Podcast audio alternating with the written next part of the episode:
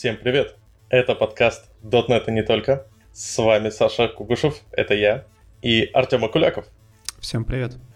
И сегодня, на самом деле, у нас... Так, надо перестать говорить слово «сегодня» на самом деле, потому что это в таком случае надо будет называть... Э, э, давай, давай переименуем наш подкаст в э, Саша Кугушев и его слова «паразиты». Давай просто на самом деле сегодня в мире .NET и будет хорошо. Будет фишечка такая, знаешь, как бы мы это используем свои слабые стороны. Да-да-да. Просто я обратил внимание, ну, точнее как, вот сколько уже 40 выпусков, 45 э, выпусков записываю, и вот каждый раз обращаю внимание, э, какое количество адское слов паразитов, э, вот лично у меня это просто ужасно. Я уже, я часто вылезаю, то есть там на самом деле слушатели слышат слово в духе на самом деле гораздо меньше, чем э, в реальности говорится, потому что потом сидишь такой, так, вот тут сказал пять слов паразитов подряд, какой ужас. Не знаю, от этого надо как-то избавляться. Можно сделать э, тяпку кирпичом и сказать, что это авторский стиль. Авторский стиль? Да. Ну, слушай, я чтобы... художник, я так вижу. Ну, это понятное дело. Так это ж против критиков. Против критиков так и надо. Тут же скорее вопрос, а, ну, уважения к слушателю. То есть ну, люди слушают, людям-то приятно, наверное, слушать, когда человек говорит. Ну, в общем, на самом деле, скорее всего, типа того, я буду вырезать эту всю штуку. Я считаю, что тему сегодняшнего выпуска надо сделать менее хейтерской и просто обсудить э, вот такую фишку, как defensive programming. Потому что о нем, как ни странно, очень мало людей говорят. То есть холивар на тему ООП, ФП полно, но о defensive programming, о покаек проектирования, хотя очень многие ему следуют, об этом докладов мало, статей мало, хотя это, ну, это целый, как бы, целый подход.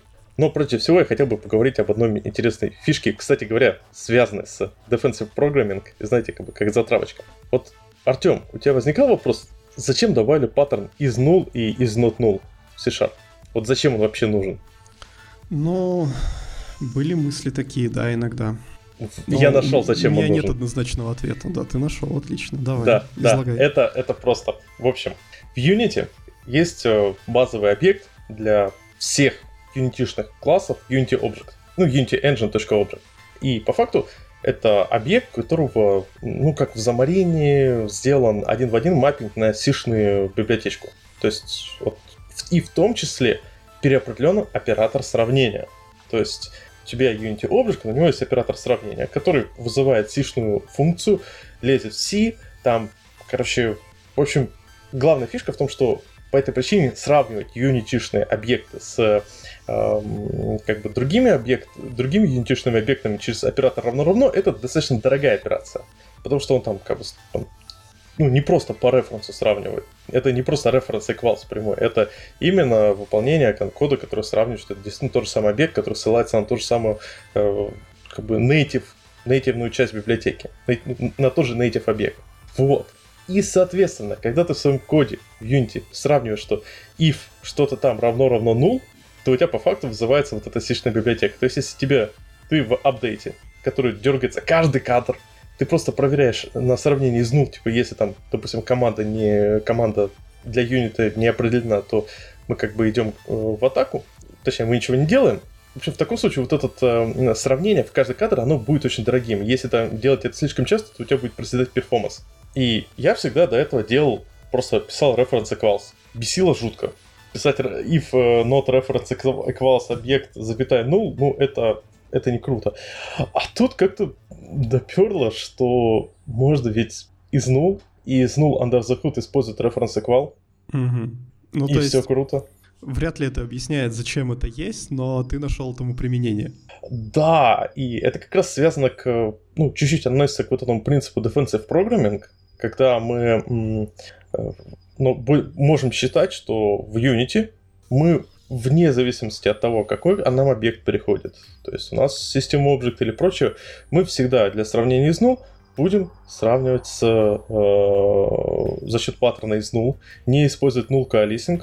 Ну, в принципе, можно использовать, но смысл в том, что ты, мы типа объявляем, окей, мы никогда не сравниваем с нулом, э, не используем null coalescing, э, просто чтобы не было ситуации, когда у нас, допустим, был объект обычный, потом мы его заменили, допустим, на scriptable object, какой-то юнитишный объект, и у нас резко просил перформанс. Окей, интересно, слушай, а, мне кажется, мы так это бодро а, ринулись в бой, но нам нужно, наверное, все-таки пояснить, в принципе, что такое defensive programming для вот ребят, которые нас слушают и, может быть, не слышали этот термин, может быть, они это используют всю жизнь, но не слышали конкретно этот термин. Вот дай определение какое-то, поясни, что это, что это такое, о чем мы вообще разговариваем сегодня?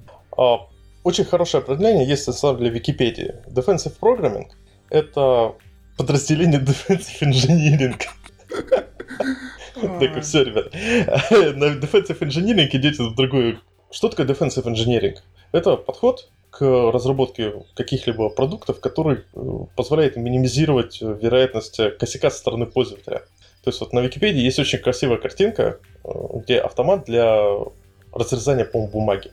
И в этом автомате, чтобы разрезать бумагу, две кнопки, которые расположены поодаль друг от друга. То есть пользователю, чтобы нажать, э, чтобы разрезать бумагу, он что делает? Он вставляет в этот автомат пачку бумаги, большой лист бумаги или там бобину, я не, так и не помню, по-моему, все-таки это бобина бумаги. И ему нужно двумя руками держать эти две кнопки. Таким образом минимизируется вероятность того, что он всем нафиг руки отрежет. Потому что руки будут заняты, они будут держать эти кнопки. И mm-hmm. таким туда же э, вот в Defensive Programming относится, например, э, блокиратор задней, э, заднего этого, задней передачи в автомобиле.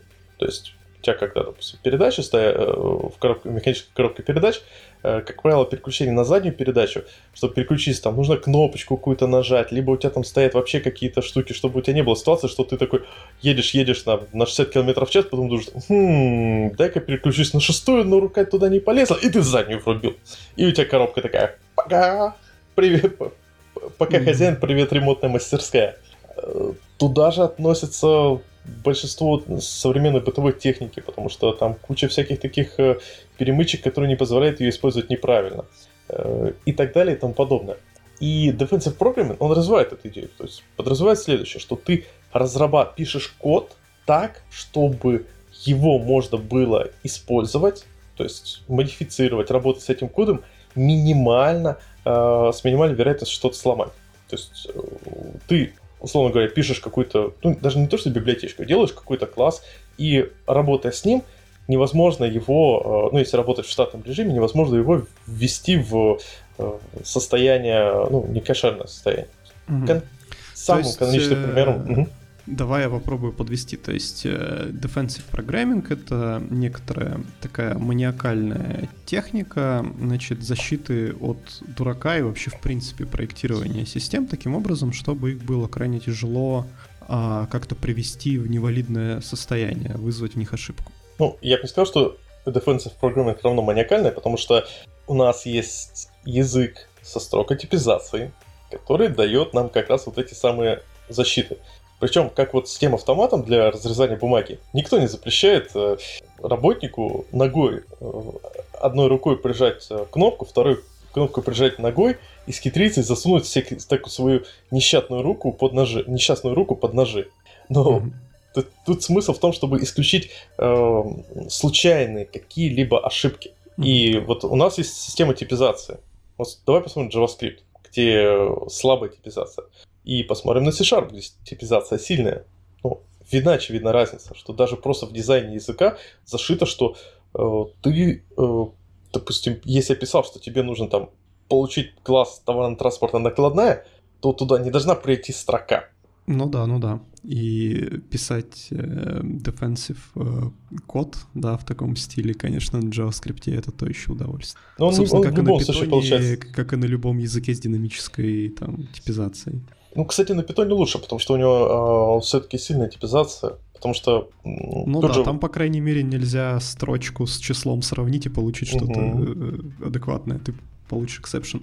Кстати, а, насколько я понимаю, есть же еще такое, такая штука, как offensive programming. Погоди, это, это как? Вот это я не знаю. Ну, как ты плохо Википедию читал, Саш. Там все написано. Черт. Ну, то есть, насколько я понимаю, а, Опять же, я никогда слишком сильно не интересовался этой темой, поэтому, если что, не пинайте меня. А, есть как бы вот типа defensive programming, да, который говорит о том, что мы пишем наш софт таким образом, чтобы вот исключить такие странные ситуации, да, то есть по возможности защитить его от э, а, неразумного поведения пользователя. И там есть два потенциальных подхода, да, вот если у тебя, например, а, софт, который управляет светофором, да, и там приходит какое-то значение, касательно которого ты должен там что-то, ну, показать какой-то свет, э, красный там или зеленый. И вот, э, насколько я понимаю, в случае defensive э, программинга, да, если тебе пришло кривое значение, то ты, ты там показываешь какое-то, ну, ты не падаешь, да, не выключаешься. Ты просто начинаешь, например, показывать желтый мигающий. Типа... Ну, это, это, это уже относится скорее к не сколько к кодированию, то есть в данном случае. Ну, это, это, логика, это уже... да. Да, да, да. А, а э, вот, это, э... это, про, это просто вот такие моменты, они очень часто с тем же продукт прорабатываются. По принципу тех, ребята, если у нас возникла некорректная ситуация, допустим, что мы должны делать? То есть, да, это, ну, это уже больше про вопрос поведения и в целом про инженерию, про подход Ну, это смотри, это просто, насколько я понимаю, это разница вот в подходе, то есть есть же там вот принцип самурая и так далее, да, то есть когда если ты не можешь а, реализовать а, логику, то ты как бы громко падаешь. А, просто с эксепшеном uh-huh. и, короче, с огромной, с огромной, значит, надписью, что все фигово на весь экран. Вот, насколько я понимаю, вот это поведение, это как раз вот этот вот offensive. То есть, если что-то пошло не так, то ты не пытаешься это обработать э, и как-то, ну, все равно что-то посчитать, а просто сразу упал моментально. А в случае там дефенсива такого более мягкого, то если тебе ну, выдали какие-то странные данные, то ты, возможно, пытаешься их как-то скомпенсировать или как-то что-то ответить по дефолту, например, да. То есть если у тебя там запрашивают, например, какие-то настройки, а у тебя, ну, для пользователя, а у тебя настроек нету этих, то в случае там какого-то плюс-минус классического дефенсива ты возвращаешь дефолтные настройки, а в случае офенсива ты говоришь так, для этого чувака нет настроек, exception тебе в лицо, дружище. Иди, вообще, иди создай настройки. Вообще в, в целом в бизнесовых системах э, обычно все идут по офенсиву, объективно говоря, потому что вероятность поломки пользовательских данных слишком велика. А знаешь, где я заметил, лучше подходит вот такой можно сказать, контрафенсив. Потому что на самом деле под словом defensive mm-hmm. программинг я изначально все-таки больше имел в виду не сколько вот а, а, тему с подходом, сколько именно дизайн системы.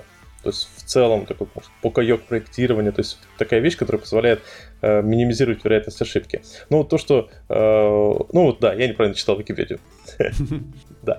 А, так вот, главный момент тут в чем? Где, э, почему в бизнес-приложениях мы стараемся, как правило, падать? Потому что самое страшное, что можем сделать, это мы поломаем пользовательские данные.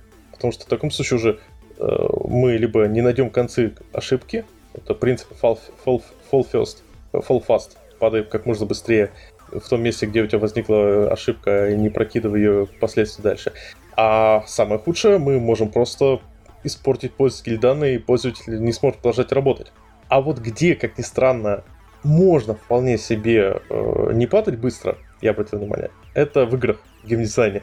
То есть, когда ты игра... реализуешь именно игровую логику, если заметил, у тебя возникают какие-то ошибки именно в плане игровой логики, то есть, например, у тебя прилетело отрицательное число для урона. Я обычно... Вот именно такие кейсы, я их в них не падаю, потому что это надо залогировать, это надо засертать, чтобы можно было легко прочекать, что произошла ошибка, но пусть это выльется на этапе тестирования, можно было бы посмотреть какой-то интересный эффект. Что из этого вы, вылезла куча знаменитых механик, там, про вампиризм, про э, распрыжки, про, ну, чертов ступе крутых механик э, в играх вышло из багов. Слушай, ну просто, в принципе, как бы, э, это было бы очень странно, если бы ну, условно, у тебя есть там AAA игра, там шутер, да, какой-нибудь, и вдруг э, ты там выстрелил куда-то, да, и из-за того, что там как-то криво посчитался материал, и там пуля, например, пробила его насквозь и улетела за э, карту, ну, за пределы карты, вдруг у тебя свернулась игра и все легло среди матча. Это было да, бы да, очень да, странно, да, да. потому что, по сути, это ошибка. Ну, окей, это ошибка, да. Наверное, ну, по логике, возможно, такого быть не должно было бы, но она-то на самом деле не особо аффектит игровой процесс. То есть э, с этими ошибками можно продолжать играть, получить удовольствие, и там 99% игроков, скорее всего, никогда не заметят, что такие ошибки, в принципе, есть в игре, и, о господи, они ничего не аффектят. Ну, ну и фиг с ними, пусть не аффектят дальше. на самом да, деле. А в, а в Enterprise приложениях немного другая ситуация. У тебя там пользователь начал заводить число, и, допустим, э, ожидается, что там будет э, число, ну, не знаю, больше нуля, а оно пришло отрицательным. И ты такой, а, ну и ладно, записываем. И все, у тебя все полетело там. Ну, смотри, тут, наверное, баланс выбор, не сходится. Э, выбор вот этого дефенсива, офенсива, ну, то есть э, выбор поведения падать либо пытаться компенсировать, наверное, очень сильно зависит от э, цены ошибки, да. Ну, то есть, например, у нас был кейс, когда у нас был некоторый поисковый индекс в эластике, вот, э, в одном из приложений. И этот эластик мы еще использовали и как кэш. Да, то есть можно было просто по айдишничку дернуть э, угу. документ э, из кэша, достать его и просто отдать. Вот.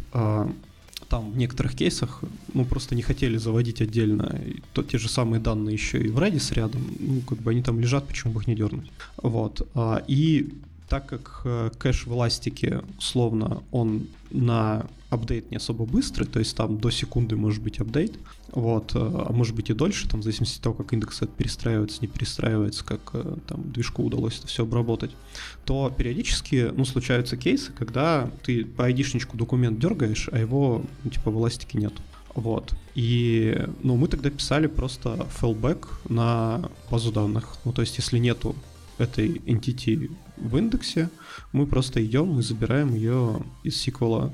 А, понятное дело, что в случае, когда там эта фигня случилась и в индексе его нету, мы из, из э, базы забираем гораздо дольше, в разы. Просто пока мы этот агрегат соберем, он еще сволочь такой развесистый, большой. Вот. А, но это как бы позволяло пользователям продолжать работать. Ну, конечно, было там, возможно, некомфортно, что у них там страничка грузилась на ну, 2 секунды, а не 0,3. Но, но, в общем-то, это не критично. И на самом деле есть а, много, в принципе, даже в бизнес-приложениях таких вот больших, толстых и скучных, в кавычках скучных, да, а, есть э, кейсы, когда а, можно что-то не сделать. Да, ну, например, если ты там пишешь там, опять же, какую-то трейдинговую платформу или что-то такое, и чувак заходит там в кабинет, и он хочет купить э, какие-то там, э, там что-то купить, да, и при покупке должен показываться индикатор. Ну, вот если ты не покажешь этот индикатор, человек все еще может купить. Вот. И это как бы, ну, некомфортно ему, неприятно, и ты, наверное, теряешь какую-то там Э, репутацию, ну что-то, что-то как бы, ну не очень хорошо это, да, но опять же чувак все еще может купить там активы, которые, которые его заинтересовали, пусть даже без индикаторов. Вот, и вот это же, ну, на самом деле, подход, это как там э, graceful degradation, да, то есть если у нас что-то отвалилось, но основная функция работает, то можно позволить э, пользователям пользоваться основной функцией, если ты понимаешь при этом, что вспомогательные не сломают тебе данные и функцию на основную. Это, кстати, очень э, классно коррелирует вообще со многими особенностями, я бы сказал, любого дизайна, э, в том числе дизайна кода, дизайна приложения, то, что можно сказать, безопасность на уровне write всегда важнее, чем безопасность на уровне read. Да, это то есть, собой. То есть я, допустим, сейчас эм, в тех же юнитишном своем проекте пишу э, в режиме, когда у тебя на уровне write ответственность за сущность ложится только на сущность или на ближайшего овнера, а на read, в принципе, эм, любые объекты в рамках assembly definition, то есть объекты, э, ну, у которых есть доступ к определенному дата-стору, и чилды к нему могут обратиться. То есть, потому что, грубо говоря, если у тебя там есть список э, врагов, то ничего страшного, что кто-то его почитает. Но если у тебя ты можешь его модифицировать, то это просто полный ужас. И это, кстати, mm-hmm. тоже а, вот э, ты, ты меня немного сбил с этим офенсивом. И на самом деле даже не, не сколько ты, ты не виноват. Ха-ха, это, это, это, это, стать, это статья на самом деле на Википедии, потому что она э, описывает реально вот что такое defensive programming. Э, это подход, который позволяет минимизировать количество багов, количество ошибок. Ми, главная цель минимизировать случайную ошибку со стороны пользователя. А потом они показывают пример отличия defensive и offensive, который уже является к э, defensive application design. То есть тут как ключевой момент.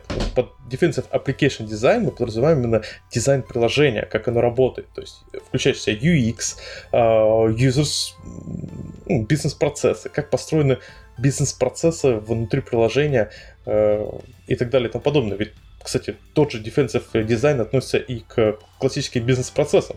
То есть, если ты там отправил э, клерка заполнять документ, и он опечатался, то у тебя в бизнес-процессах должен быть подход, который позволяет э, избежать, минимизировать эту опечатку. Как минимум валидировать то, что он напечатал, да, и да. какая-то процедура, что в этом случае делать. То есть отменять этот документ, возвращать его назад клерку на исправление, либо еще что-то. Да, то есть вообще, в принципе, вот эта идея э, дефенсива, да, она-то на самом деле очень глубокая. То есть это не просто про то, как мы пишем там а, наши методы и бросаем ли мы там эксепшены, и в, в каждом методе мы там чекаем параметры но, на null но или не это в каждом. как раз и интересно поговорить, про, потому что со стороны архитектуры, э, ну, как бы, ну, давай честно, со стороны архитектуры это здорово. Э, давай, может, сейчас начнем с кода. Не, не, как бы без проблем. Но мы сразу обозначаем, что понятие комплексное. Вот так. Да, да, да. Можно сказать, контрафенсив подход, угу. он э, часто вполне подходит. И чаще всего это для виз- визуала разного. То есть ну, фронт да. может... Но там, там тоже, кстати, вот когда ты говорил про а, я просто тоже вспомнил кейс, что, ну, в основном, да, вот read UX — это те вещи, где мы можем писать какую-то компенсацию в случае, если что-то пошло не так. Ну, типа, показать какие-нибудь там дефолтовые значения, просто не показать индикатор, который не посчитался, и там не падать с огромной ошибкой, да, то есть это мы ваш, все можем. Ваш, бан... Однако... ваш банковский счет э, Вместо, ошиб... да, вместо ошибки zero или минус один. Кстати, ты на самом деле будешь это, смеяться, это, кстати, но... Вот, э, знаешь, отличный кейс. Вот просто отличный кейс, потому что в действительности бывают случаи, когда можно записать всякую фигню, Бывают такие кейсы. Бывают кейсы, когда нельзя показывать всякую фигню. Ну, типа из разряда, вот в B2B а, есть такое правило, какую цену ты показал, за такую ты продал. Типа, и, соответственно, если у тебя вдруг э, плохо посчиталась цена, применились скидки, и ты, например, показал партнеру, что там условно сервер, который стоит там 3 миллиона рублей, да, какой-нибудь там супер классный, если ты ему показал, что он стоит не 3 миллиона, а 3 тысячи рублей, то извини, чувак, ты его продал за 3 тысячи. Убы, убыток 2 миллиона 997 тысяч. Вот. Ошибка, на самом деле, тут может быть очень простая. При верстке взяли и э, чуть-чуть поехали э, параметры, они э, три нолика скрылись. Ну, ну, там может За быть много другим объектом. ошибка, да, но просто в B2B системах, когда там сейлы или там еще кто-то могут выставлять цену, ну, вручную. То есть есть там какая-то рассчитанная цена, есть прайсовая еще какая-то. Если ты сейлу показал рекомендованную цену 3000 рублей, а он ее Ctrl-C, Ctrl-V, то как бы ты за это и продал. Вот, то есть э, может быть очень много всяких случаев, поэтому на самом деле вот этот вот э, defensive, он а, плотненько идет э, рука с руку с анализом-то, собственно, что происходит, да, когда, когда можно делать, когда нельзя и что именно. Ну вот по этой причине я считаю, что лучше падать быстро. Просто потому что э, ты начинаешь дополнительно задумываться. И ладно, когда вот у тебя действительно что-то типа игры, Э, и прочее. Но когда у тебя вопрос денег, вопрос транзакций, вопрос, э, кстати, тоже изменения чего-то, то тут все серьезно. Ну, как бы да, но тут тоже, видишь, есть моменты, что условно, если из-за какого-то там, не знаю, маленького индикатора или там рекомендашки ты, значит, упал и не дал человеку купить что-то на там какие-то сотни тысяч долларов у тебя, тупо потому, что у него оно страница не загружалась, и он сказал, ну, фу, вы плохие, пошел там к другому брокеру, другого брокера купил, то это как бы косяк. А вот, вот тут как раз мы, вытекая, э, выходим в понятие связей. То есть, грубо говоря, если у нас э, компоненты, и у нас есть компонент рекомендации, то, черт возьми, это компонент, на который не должно быть зависимости. Поэтому, если он падает, то должны падать все объекты, на которые, э, у которых есть зависимость на падающий компонент, но не вообще все. Ну, то есть, по сути дела, это, да, это все микросервисы, э, но в целом этот подход относится вообще к любой части, не только бэкэнд, но и фронтенд, но и просто внутри кода. То есть, если у тебя возникла где-то ошибка, то в первую очередь должны происходить э, выключения зависимых от тебя объектов. А если у тебя существует, если у тебя достаточно э, слабо связанный код, слабо связанная реализация, э, точнее, не совсем, тут идея в следующем. Если у тебя э, уровень cohesion данного компонента с другим компонентом низкий, то есть э, low cohesion, низкая зацепленность. То есть это, грубо говоря, э, допустим, система подсистема продаж с корзиной и прочее. И вот, как ты сказал, подсистема рекомендаций. То они, они не должны аффектить друг друга. Ну, я имею в виду банально, это, это как бы я с тобой полностью согласен сразу. А, но бывают кейсы, когда они вместе находятся на одной странице. И вот, ну, это, скорее всего, больше про фронтенд, да, то есть когда точка, где вот происходит композиция разных компонентов, но вот эта точка, она условно должна понимать, что если завалились рекомендации, то ну и нехай с ними. Работаем дальше. Тоже, слушай, ну фронтенд тоже сейчас пишется зачастую вот в, в, в подобном разделении. То есть, если у тебя не, подожди, допустим... ты, просто, ты просто сейчас говоришь про хорошо написанный фраг. О, это да, да, да, да, да. Вот, и понятно, конечно же, если у нас а, правильный, ну, как бы дизайн, вот, а, то, в принципе, мы от такого частично уже просто правильным дизайном, а, исследованием, там, банальному солиду слегка уже защитились. Но все-таки бывают кейсы, когда такое случается, и тут нужно, ну, тут на самом деле две мысли. Во-первых, нужно подумать о том, вот, что должно являться вот тем шоу-стопером, то есть, если вот эта штука отвалилась, то все, до свидания. Закрываем лавку, мы сейчас покараптим данные, мы должны остановиться. А что является... зависимости. Да, да. А что является просто, ну, как бы прикольной няшной финтифлюшкой, которую классно бы показать, это, ну, поднимает наш рейтинг в глазах клиента, но на самом деле на э, работу приложения это не особо сильно сказывается, да. И второй момент — это тестирование. На самом деле тут очень плотно стоит вопрос тестирования, потому что есть такое понятие, что у вас 100% всегда должны быть идеально протестированы а, там, ну, ход-пафы. Ну, ход-пафы не в смысле производительности, а в смысле а, бизнес-функции вашего приложения. То есть, условно, если у вас в системе есть какая-то продажа, то, извините, вот продажа у вас должна работать. И вы должны прям очень четко это все протестировать при всех различных сценариях. И вот очень хорошо понимать, что вот, вот этот вот э, пользовательский опыт, там, клики от, там, добавил в корзину до деньги пришли на ваш счет, вот это все должно работать идеально. А вот остальное, там, новости, рекомендации, типа, фиг с ним, пусть падает, главное, чтобы вот денежки проходили. О, вот, Артем, насколько, насколько вот у тебя уже как называется, профессиональная деградация архи- архи- архитектора. Начинаешь говорить про дизайн, дизайн приложения, про то, как да. про юзабилити, а про код, код. Вот так код наш... такой же должен быть. Ты что, этот да, ход, ход денежный путь в коде должен, да, знаешь, да, да. просто вот как бы там, ну, я сейчас утрирую, как бы не делайте так, но условно ты заходишь в проект, и там везде, знаешь, там говнокод, костыли, велосипеды, и одна такая, знаешь, идеальная дорожка просто из кода, где там да, все из ретрается. Кока... Из кокаина. все, короче, ретрается, там э, все везде обрабатывается, все ошибки чекаются, прям идеальная там архитектура, все на 100% покрыто это нормально. тестами. Это, кстати, и ты такой смотришь кстати... и такой, что же это за код? А это денежный путь. Да-да-да. Не, кстати, на самом деле это довольно популярный подход. То есть, э, опять так. Я, вот, понимаешь, все пытаемся перейти к программированию, к подходам, какие можно паттерны использовать, как использовать строгую типизацию и прочее. И тут начинаю такой...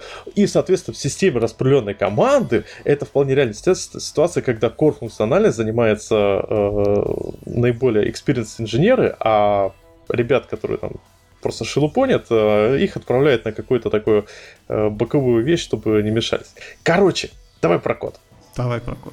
Да. К вкусному, эм, к сладкому переходим. К, к вкусному. Пропуская первое, второе и борщ, переходим сразу к десерту. Давай. Да, давай, сгущеночку. В общем, наша эта сгущеночка в виде кода. Э, я считаю, что defensive programming именно с точки зрения кодирования, с точки зрения того, как мы пишем код. Вот я лично не могу не писать в этом стиле. Но я вот просто прекрасно понимаю, что это не единственный способ. И если сильно упарываться по defensive программингу с точки зрения кодирования, э, то в таких языках, э, как C-Sharp, даже, даже в таком языке, как C-Sharp, могут быть серьезные траблы. То есть давай посмотрим. Так, что подожди, основное? А, давай опять же начнем с этого, с, с базиса. Вот э, давай начнем с того, вот что, э, по-твоему, привносит defensive программинг в код. То есть что мы начинаем там добавлять? Какие у нас появляются там типовые какие-то лайфхаки, конструкции, паттерны? Вот, вот как выглядит э, вот этот самый защищенный код? Да, вот, вот давай, вот, вот ты как его Да. пишешь? А, на самом деле, за опять слово на самом деле использую. А, Моя практика показала, что основные проблемы всегда возникают из э, инпута, из э, любого инпута, понятное дело, что Ну, то есть э, э, кривые user- параметры. Да, user input, параметры какие-либо из базы данных. Второе, это очередность вызовов, то есть когда у нас м, вызываются, условно говоря, функции не так, как задумывалось, и из мутаций. То есть если исключить, точнее, если проводить корректную валидацию параметров, то есть э, не пробрасывать невалидное состояние дальше по э, пайплайну. А это, кстати, не такая уж простая задача, потому что откуда вы знаете на момент э, прихода вот большой портянки с параметрами, что вот, вот это число с э, там, не знаю, списком финансовых активов за последний год в четвертой строчке справа является корректным, валидным. Вот это не такая уж очевидная задача, как сделать такую валидацию. Но это, это можно выделить как бизнес-валидацию. Так вот, Ну, кстати, да, тут еще вопрос, если мы затронули бизнес-валидацию, что у нас условно валидация, она двухуровневая, да, то есть первое Мгм. форматы и типы, то, что условно у нас там в этом списке э, ассертов, э, ассетов, да, а, пришло там нужное количество там полей, все поля заполнены, все классно, это одна идея, но ты как бы все равно не можешь гарантировать, что там не билиберда. И по идее тебе нужно еще там прочекать, э, сходить там в базу либо в сервис и прочекать, что все эти активы, они типа существуют, и то, в каком состоянии передали тебе их, и в каком состоянии Мгм. они в сторидже, что это совпадает. То есть, условно, тебе могут передать актив и сказать там, ну, типа, продавай его. Вот, а он по факту уже продан или заблокирован, или арестован. А и ты пытаешься его продать. Вот в текущем приложении э, у нас э, идет в процессе обработки входящего запроса э, три этапа валидации. То есть первый раз мы когда сделали запрос, второй раз, когда мы чуть-чуть э, его покрутили, э, разобрали на более-менее предсказуемой части, и у нас уже появляется другой аспект валидации, который мы можем проверить. Третий раз, когда у нас появляется математика, и мы уже математику дополнительно проверяем, до этого мы не можем проверить, у нас нет возможности. Э, То есть как только у нас появляется в приложении возможность его провалидировать, надо это сделать. То есть не только на входе в э, entry point приложения, а в тот момент, когда мы эту валидацию можем провести. И это должен, должно быть core частью. Вот это бизнесовая валидация. То есть, грубо говоря, если у нас есть какая-то, э, говорю, например, математика, где пользователь может вводить математические экспрессионы э, в зависимости от каких-то других параметров, то ну, в контроллерах мы не можем это правильно провалидировать. Нам нужно его спарсить, мы его будем делать чуть-чуть попозже. И было бы глупо, допустим, в контроллере спарсить математический экспрессион для валидации, а потом еще раз его спарсить там, через э, n шагов вперед. Э, Ну, это будет Ну. потеря перформанса достаточно серьезная. Ну да, то есть и получается, что мы должны вот эту вот валидацию делать несколько раз. Да? Вот, на Что? протяжении всего цикла, ну, как бы всего э, пайплайна обработки. Это причем хорошо, это правильно. Стоит заметить, что в принципе все эти валидации, они довольно дорогие. Ну, то есть э, взять и прочекать то, что условно у меня пришла там моделька и в ней все нужные поля заполнены, это быстро и прикольно. Но взять и прочекать, что там эта моделька в нужном стейте там в сторидже у меня, и там нигде ничего не расходится, и вот это все, это уже, ну, как бы такие довольно значительные накладные расходы по перформансу. Да, я согласен. Э, И по времени работы людей. То есть по перформансу, да, там еще там часто в данные, за данными ходить нужно. Но Ну, там есть разные зальем хаки. железом. Да, залив железом. Да. А, ну тут еще интересный момент. Вот мы провалидировали модельку. Нам бы хотелось в таком случае исключить вероятность ошибки в этой модели впоследствии. То есть, например, классический пример. У нас есть список э, пользователей. И на этапе валидации мы говорим, мы хотим, чтобы список пользователей был уникальным. То есть нам передается список пользователей, которых э, наградить. И чтобы не было ситуации, что э, двум, одному человеку дается сразу две награды. Просто потому, что где-то там произошло дублирование. Мы можем на этапе валидирования проверить, что количество параметров уникально. А еще мы можем просто хранить это в хэш-сете. То есть тут второй момент э, заключается в том, что мы свои типы данных подстраиваем под э, лимиты, под ограничения, которые накладываются на данные бизнес-сущности. Сюда же вытекают строго типизированные, а тут отсюда вытекает строго типизированные айдишники, строго типизированные строки и прочее. То есть, приводим пример. У нас есть, э, э, например, имя пользователя, телефон, поле телефон. Мы можем его хранить в виде строки. Да, можем. Но, да, но, грубо говоря, мы вот где-то в начале провалидировали телефон, что телефон соответствует там нашему паттерну. И начали дальше гонять, и тут кто-то случайно допустил ошибку и в эту строку э, вписал э, что-то, какое-то имя. Да. Да, просто э, но... перепутал поля там где-то, да. перепутал Хотя, параметры нет, в методе. Хотя это на самом деле другая проблема, это пример антипаттерна Primitive Obsession, а я про чуть более сложную вещь хочу сказать. То есть смотри, мы на вход э, провели, э, проверили, что телефон нормально, э, провели регэкспо и сохранили как строку. Все работают, все хорошо, и проходит там пару месяцев, приходит новый разработчик или кто-то из наших текущих разработчиков, и он добавляет еще один способ получения телефона, то есть там из базы данных, из кэша Redis. И он из кэша Redis забирает его просто напрямую. Вот это уже вполне реальная ситуация. То есть, ну, просто у нас, например, мы где-то закэшировали информацию этих э, телефонов, чтобы пользователю не нужно было э, его каждый раз сбивать. И мы забрали его. И пользователь вот тут забыл добавить э, соответствующую проверку. Как результат, вроде у нас как бы в контроллере проверка есть, мы такие спокойные, телефон дальше, дальше та строка, тот стринг, который под полем field, он типа валидный, но на самом деле нам прилетает ошибка, потому что инпутов-то несколько, и они на самом деле по разным частям кода сделаны. И вот для таких случаев очень хорошо работают обертки вокруг э, вот этих, ну, примитивных типов. Да, обертка вокруг примитивных типов. То есть, ну, э, ну да, да, это развитие примитив, э, защиты примитив obsession, когда мы в саму обертку вкладываем валидацию. То есть у нас есть, допустим... Э, Слушай, это прям очень крутая тема. Я как раз рассказывал об этом на .next, что, э, ну, точнее, тут есть плюсы и минусы, но в общем, то, о чем мы говорим, вот этот Primitive Obsession, э, он решает очень много проблем, на самом деле. Во-первых, он решает проблему валидации, когда ты заводишь там value type, да? Да, да, да.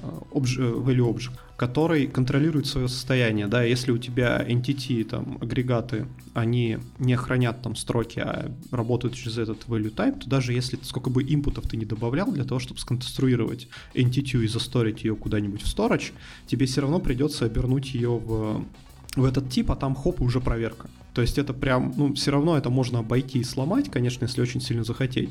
Но там условно по невнимательности ты уже эту ошибку не допустишь. Это как бы во-первых, а, вот, а во-вторых... А вот можно, ага. можно просто вот небольшую ремарку. Вот э, ты поднял очень хороший вопрос по поводу того, когда у нас э, какая-то вещь является value object, когда есть entity. Я просто сразу хочу подвести, что у нас как бы в дизайне есть э, понятие entity и value object. Entity это там человек, э, бухгалтер, э, Все, грузчик. имеет а... уникальный идентификатор, по сути. Да. Если очень грубо да. говорить, то... Ну, кстати, да, да. А value object это может быть, например, откат или э, там, транспортная накладная, или ну, транспортная ну, накладная, скорее всего, будет иметь айдишник, но value ну, object да. это условно некоторый кусок данных или некоторый кусок твоей entity, который э, имеет какие-то там правила валидации, может быть переиспользован, но при этом он совершенно бессмысленен без родительской entity. Да, и, но при этом в некоторых случаях, когда у нас разные bounded контексты,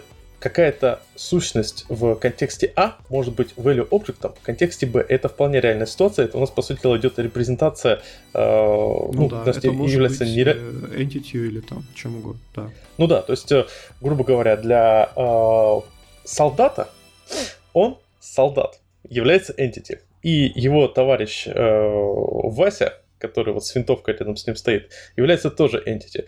Но для генерала они все были objects. Ну да, в составе entity полк. Да, да. Да, хороший пример. Вот. А, ну и немножко я продолжу, развивая мысль дальше да, по перебил. поводу, почему типа это круто, потому что помимо того, что, ну как вот эти value объекты, они имеют свою валидацию, да, которую очень сложно будет закрекать, если ты ожидаешь им получить. Вот. А, еще это очень классная а, защита от перепутывания параметров. Да, то есть очень частый кейс, когда у тебя условно есть там айдишники, ну какие-то, они интовые. И у тебя да, есть да, там, да, какой-то да. метод, который принимает там 3 или 4 айдишника, но первый айдишник это там старая э, сущность, второй айдишник новая сущность, а третья там ну, вообще юзер. И вот, господи, сколько было ошибок совершено, когда ребята просто случайно перепутали типа параметры и сунули вместо там новой сущности юзера или еще как-то. И в итоге они получали какой-то вообще странный трэш э, в базе, там, сломанное состояние, вообще непонятно, как с ним жить. Вот. А, и вот эта вот обертка айдишников в адекватные, значит, типы, что вот у нас есть там, а, не знаю, ордер ID, да, это вот отдельный тип. А, а как ты это делаешь? А, Слушай, ну, во-первых, это зависит от того, когда это стоит делать, когда не стоит, потому что я не всегда это делаю. А в F-Sharp это удобно делать, да, то есть там есть uh, single case union. В C-Sharp там зависит, я иногда пишу структуры, иногда uh, иногда рекорды новые нам подвезли, используя их. А как же энумки? Энумки? Да. Ты заводишь а, ну, энумку. Кстати, да, это тоже такой прикольный хак. Можно и так, на самом деле. Но я, честно, Плюс не практикую. в этой Плюс в этой энумке можно... А, это очень шикарно, очень многие на самом деле так делают. А, какие плюсы? Первое, ты пишешь одну строчку. Public enum, а, не знаю, user ID. Все. Второе преимущество. Ты можешь сразу зашить в нее какой-то database default. То есть часто бывает ситуация, когда в базе данных, допустим, ты говоришь, что минус один это no user. Ну, mm-hmm. То есть, особенно если у нас э, не самое новое приложение. Да, слушайте, далеко ходить не надо, там в андроиде э, для лайаутингов там минус один, минус два до сих пор используются. Хотя вот сейчас, ладно, сейчас не уверен, что используются или нет, но пару лет назад использовались. То есть Magic Numbers минус один, минус два это, это норма. И поэтому ты очень легко за одну строчку описываешь, что у тебя допустим, может быть значение в инумке uh, unknown user как минус один, uh, all users там минус два. Опять же, это не самый хороший дизайн. По факту в современных реалиях это лучше делать отдельным параметром, отдельной структурой, но у нас может быть база данных, uh, которую забрали у кого-то, ну, знаете, такая наследуемая база данных, в которой уже э, все давно записано, и там, да, принято, что типа если айдишник минус один, то это unknown user. Если одишник минус 2, это там э, alien user. Одишник минус 3, рептилоид и прочее. Отлично. Да, да. Нет, так, а я думаю, у многих такая ситуация. Когда-то, э, даже не, то, что когда-то, на определенном этапе э, вот развитие приложения, это может казаться вполне себе быстрым решением, которое никогда не выстрелит. Оно-то выстрелит, когда вырастете. Но как мне вот знакомый э, человек из э, геймдев-компании хорошо э, сказал, что почему во многих э, геймдев-компаниях на этапе, э, когда вот продукт вообще выстрелил, об, о нем все говорят, а там просто код написан с таким количеством ада и костылей, что просто непонятно. Говорит, тут вероятность того, что игра выстрелит, э, невысокая. И поэтому закладываться в архитектуру, в хороший вот этот самый defensive дизайн, ну, просто народ э, побаивается, потому что зачем нам как бы ну, это нам нужно побыстрее. Неоправданно. То есть да, ты, да. ну то есть по сути, игр... ну что такое как бы игровая индустрия? Это бесконечный, нескончаемый стартап, да. То да, есть да, у да, тебя да. есть идея, что ты делаешь э, какую-то игру и что она будет классная и людям понравится но это твоя идея, и, и как бы не факт, что все так получится. Поэтому, ну, как бы правильные студии, вот, которые действительно делают что-то оригинальное, а не там копируют три в ряд и очередную ферму, да, не катаются на, на хайпе условно, а у них как бы вот есть идея, нужно эту идею быстро попробовать. Нужно собрать там прототип, демку, ролик, выкинуть куда-нибудь, посмотреть, как люди на это отреагируют, потом быстро собрать там какую-нибудь версию, дать ее кому-нибудь поиграть, посмотреть, посмотреть, и постоянно вот так вот ты идешь, идешь, идешь, и ну, ни ты на одном из этих этапов... говоришь. Э, а? А ты сейчас говоришь больше про вот тему с плейтестами.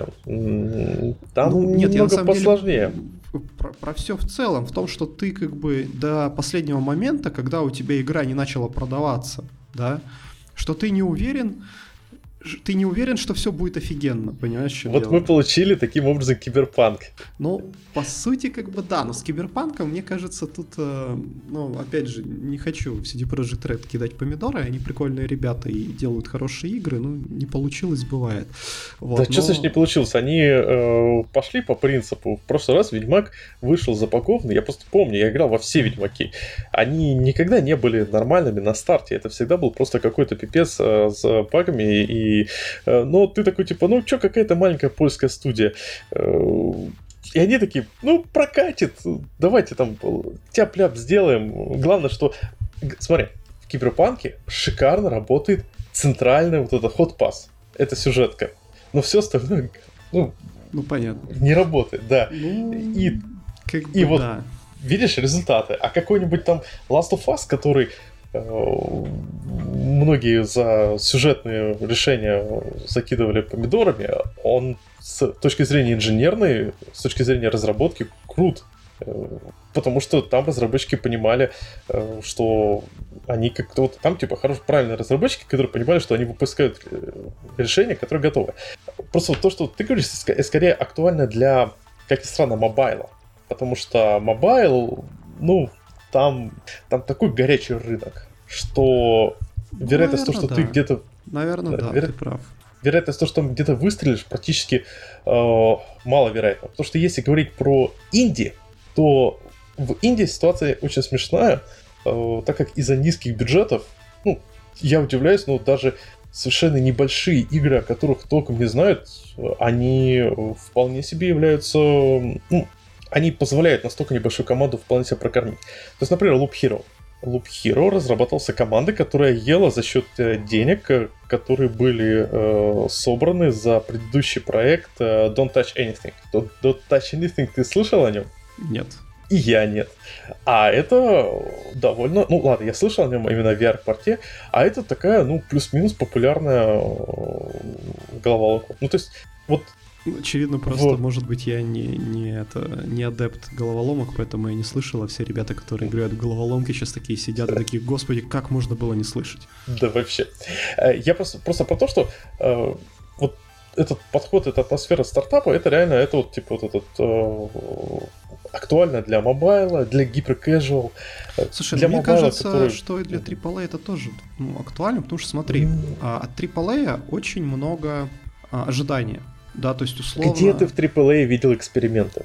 Нет, вот ну, в каком подожди, последнем подожди, AAA там, ты видел эксперименты? Там, возможно, насчет экспериментов я, может быть, с тобой соглашусь, но все равно от AAA очень много ожидания, да, то есть ты, когда покупаешь AAA игру, ты хочешь чего? Ну, что ты ждешь? Ты ждешь, Чтобы что... она не, не падала э, из-за не, не, того, подожди, что... Это, это ты травмирован киберпанком. Сейчас как... Я не травмирован, я обожаю киберпанк. Вот, подожди, кстати, маленький... Я, подожди, просто да, если да. отбросить на секунду, вот что ты ждешь от AAA? Ну, ладно, окей, что я жду от AAA? Я жду, что Чтобы она на 1060 быть... моей пошла. А, да, что это должен быть крутой графоний, что она как бы должна бы неплохо быть оптимизирована и не особо сильно тормозить, что там должны быть все, знаешь, вот эти модные как бы клевые механики, то есть условно а, там 10 лет назад, когда ты... Какие там... модные механики в AAA? В AAA вообще ничего Слушай, нету ну нового. посмотри как бы объем механики, да, вот условно тот же Киберпанк. На машинках ездить можно, там как-то прокачиваешься, внешность меняется, еще там что-то происходит. И как бы... Ну, там машин... Там... Это может быть не самая новая механика, но как бы от AAA ожидают, что их будет много. Понятное дело, что условно, если брать там какие-нибудь э, такие небольшие игры, ну, казуальные, там, например, Hollow Knight, там э, Хейтс, там еще какие-то. А, извини, да? пожалуйста, в этих играх механик как раз побольше, чем в э, среднем по да, больнице AAA. Да, я тебе о чем и говорю, что вот эти игры, ну, такие инди, ну, они вряд ли инди, да, ну, как бы потому что они сделаны очень качественно, то они не очень ну, большие. Почему инди, да? инди? А вот такие, такой формат игр, а, он должен быть, вот там должна быть крутая механика. Потому что, условно, у них не обязательно. бюджета. Ну, слушай, там должен быть... Там э, это, это все сложнее. Это все, это все сложнее, потому что просто вот, э, ты не задумывался, почему э, в основном в инди-секторе ружлайки, в AAA ружлайков нету. Вот просто вот вопрос. Ну, очевидно, потому что небольшой студии с маленьким бюджетом можно сделать клевый рогалик с интересной идеей, а и почему? это не будет стоить сильно дорого. Давай, root анализ. Почему? Вот какая в этом причина? А, ну, потому что, не знаю, рогалик переиспользует э, максимально имеющиеся локации, ассеты, вот это все. Скажи это в э, какой-нибудь Dead Cells, в которой каждый, э, ну, первая локация всегда пропрыгивается очень быстро, а все следующие нет. И скажи это там Darksiders 3, который тоже вроде такой, ну ладно, он, он double A Скажи, это Ubisoft, которые свои ассеты переиспользуют уже в нескольких играх подряд. Ну, окей. Переиспользование это норм. А, тут другая причина. Причина ну. в том, что рогалик, он э, в целом самобалансируемый с точки зрения фана, само, э, это механика, которая позволяет тебе минимизировать э, время полировки игры геймдизайнерами. То есть у тебя в инди не существует на самом деле понятия геймдизайнера. Ну, он как бы вроде есть, и есть команды, где есть dedicated геймдизайнеры, но в целом по больнице большинство инди говорят, типа, геймдизайнер у нас это, вот, типа, в лучшем случае это тот программист, который э, занимается гейм, иногда геймдизайном, делает диздоки. Но в более крупных проектах геймдизайнер это человек, который эм, прорабатывает игру, и его основ, основной э, артефакт это таска в жире. То есть человек, который много играет в эту игру, в нее полишит. Э, то есть, как вот тот же самый Киберпанк. В нем геймдизайнеры очень много играли в э, основную сюжетную линию, чтобы ты шел такой, а, черт возьми, как круто, какие крутые спецэффекты, о боже мой, дж... не, не спойлерю, э, ну, в общем, ты понял. Угу. Не, Но, ну, слушай... И, и ресурсов геймдизайнера не хватило на то, чтобы остальное допилить. А у инди этого нету. И просто поэтому, если говорить, что вот типа вот у Индии должна быть кор-механика интересная, не совсем есть куча крутых инди, в которых э, нет интересной кор-механики, она достаточно простая, примитивная, но она все равно достаточно фановая, потому что там много разных кор-механик. Ну, тут, понимаешь, тут сложный момент. Очень сложный. Не, ну ладно, окей, давай я все-таки попробую закончить свою мысль. Моя мысль да, в том, давай. что почему в AAA типа такое говно часто выходит, ну, с точки зрения кода. Потому что сама по себе эта игра очень большая да, там, ну, просто объемно ее там написать требуется много времени. И у тебя условно, ну, есть же эти маркетинговые даты, типа там перед Новым годом, перед праздниками, надо, короче, выпустить игрушку для того, чтобы люди ее купили и играли на каникулах. Да, это первый это момент. Да. Второй момент, ты условно начинаешь разрабатывать игрушку в там год X, да, и тебе нужно успеть выпустить эту игрушку до того, как выйдет новое поколение железок. Потому что, условно, если ты как бы, ну вот, взял, начал делать эту игрушку, у тебя много графики, она крутая, ты ее там полируешь, полируешь, и тебе нельзя ее полировать слишком долго, потому что... Но это не сильно влияет на качество кода. Ну, это не ну, всегда, смысле, но отчасти граф... это, это может влиять, то, что тебе нужно все равно, тебе нужно успеть выпустить игру, да, до того, как э, сменится поколение там видеокарт, и условно у тебя, ну, твоя графика, она уже будет морально хуже выглядеть, потому что вышли новые видеокарты, и там везде ray tracing, а у тебя рейтрейсингом и не пахло, и ты такой, блин... И кто, и кто тебе мешает включить э, в некоторых местах ray tracing? Ну, это, это же... Это, в... это, это, это, понимаешь, тут даже программировать не надо. Не, ну подожди, а, это же ну, вопрос о том, что, да, у тебя тут сразу же начинает, ну, в этот момент э, у студии будет э, такая дилемма.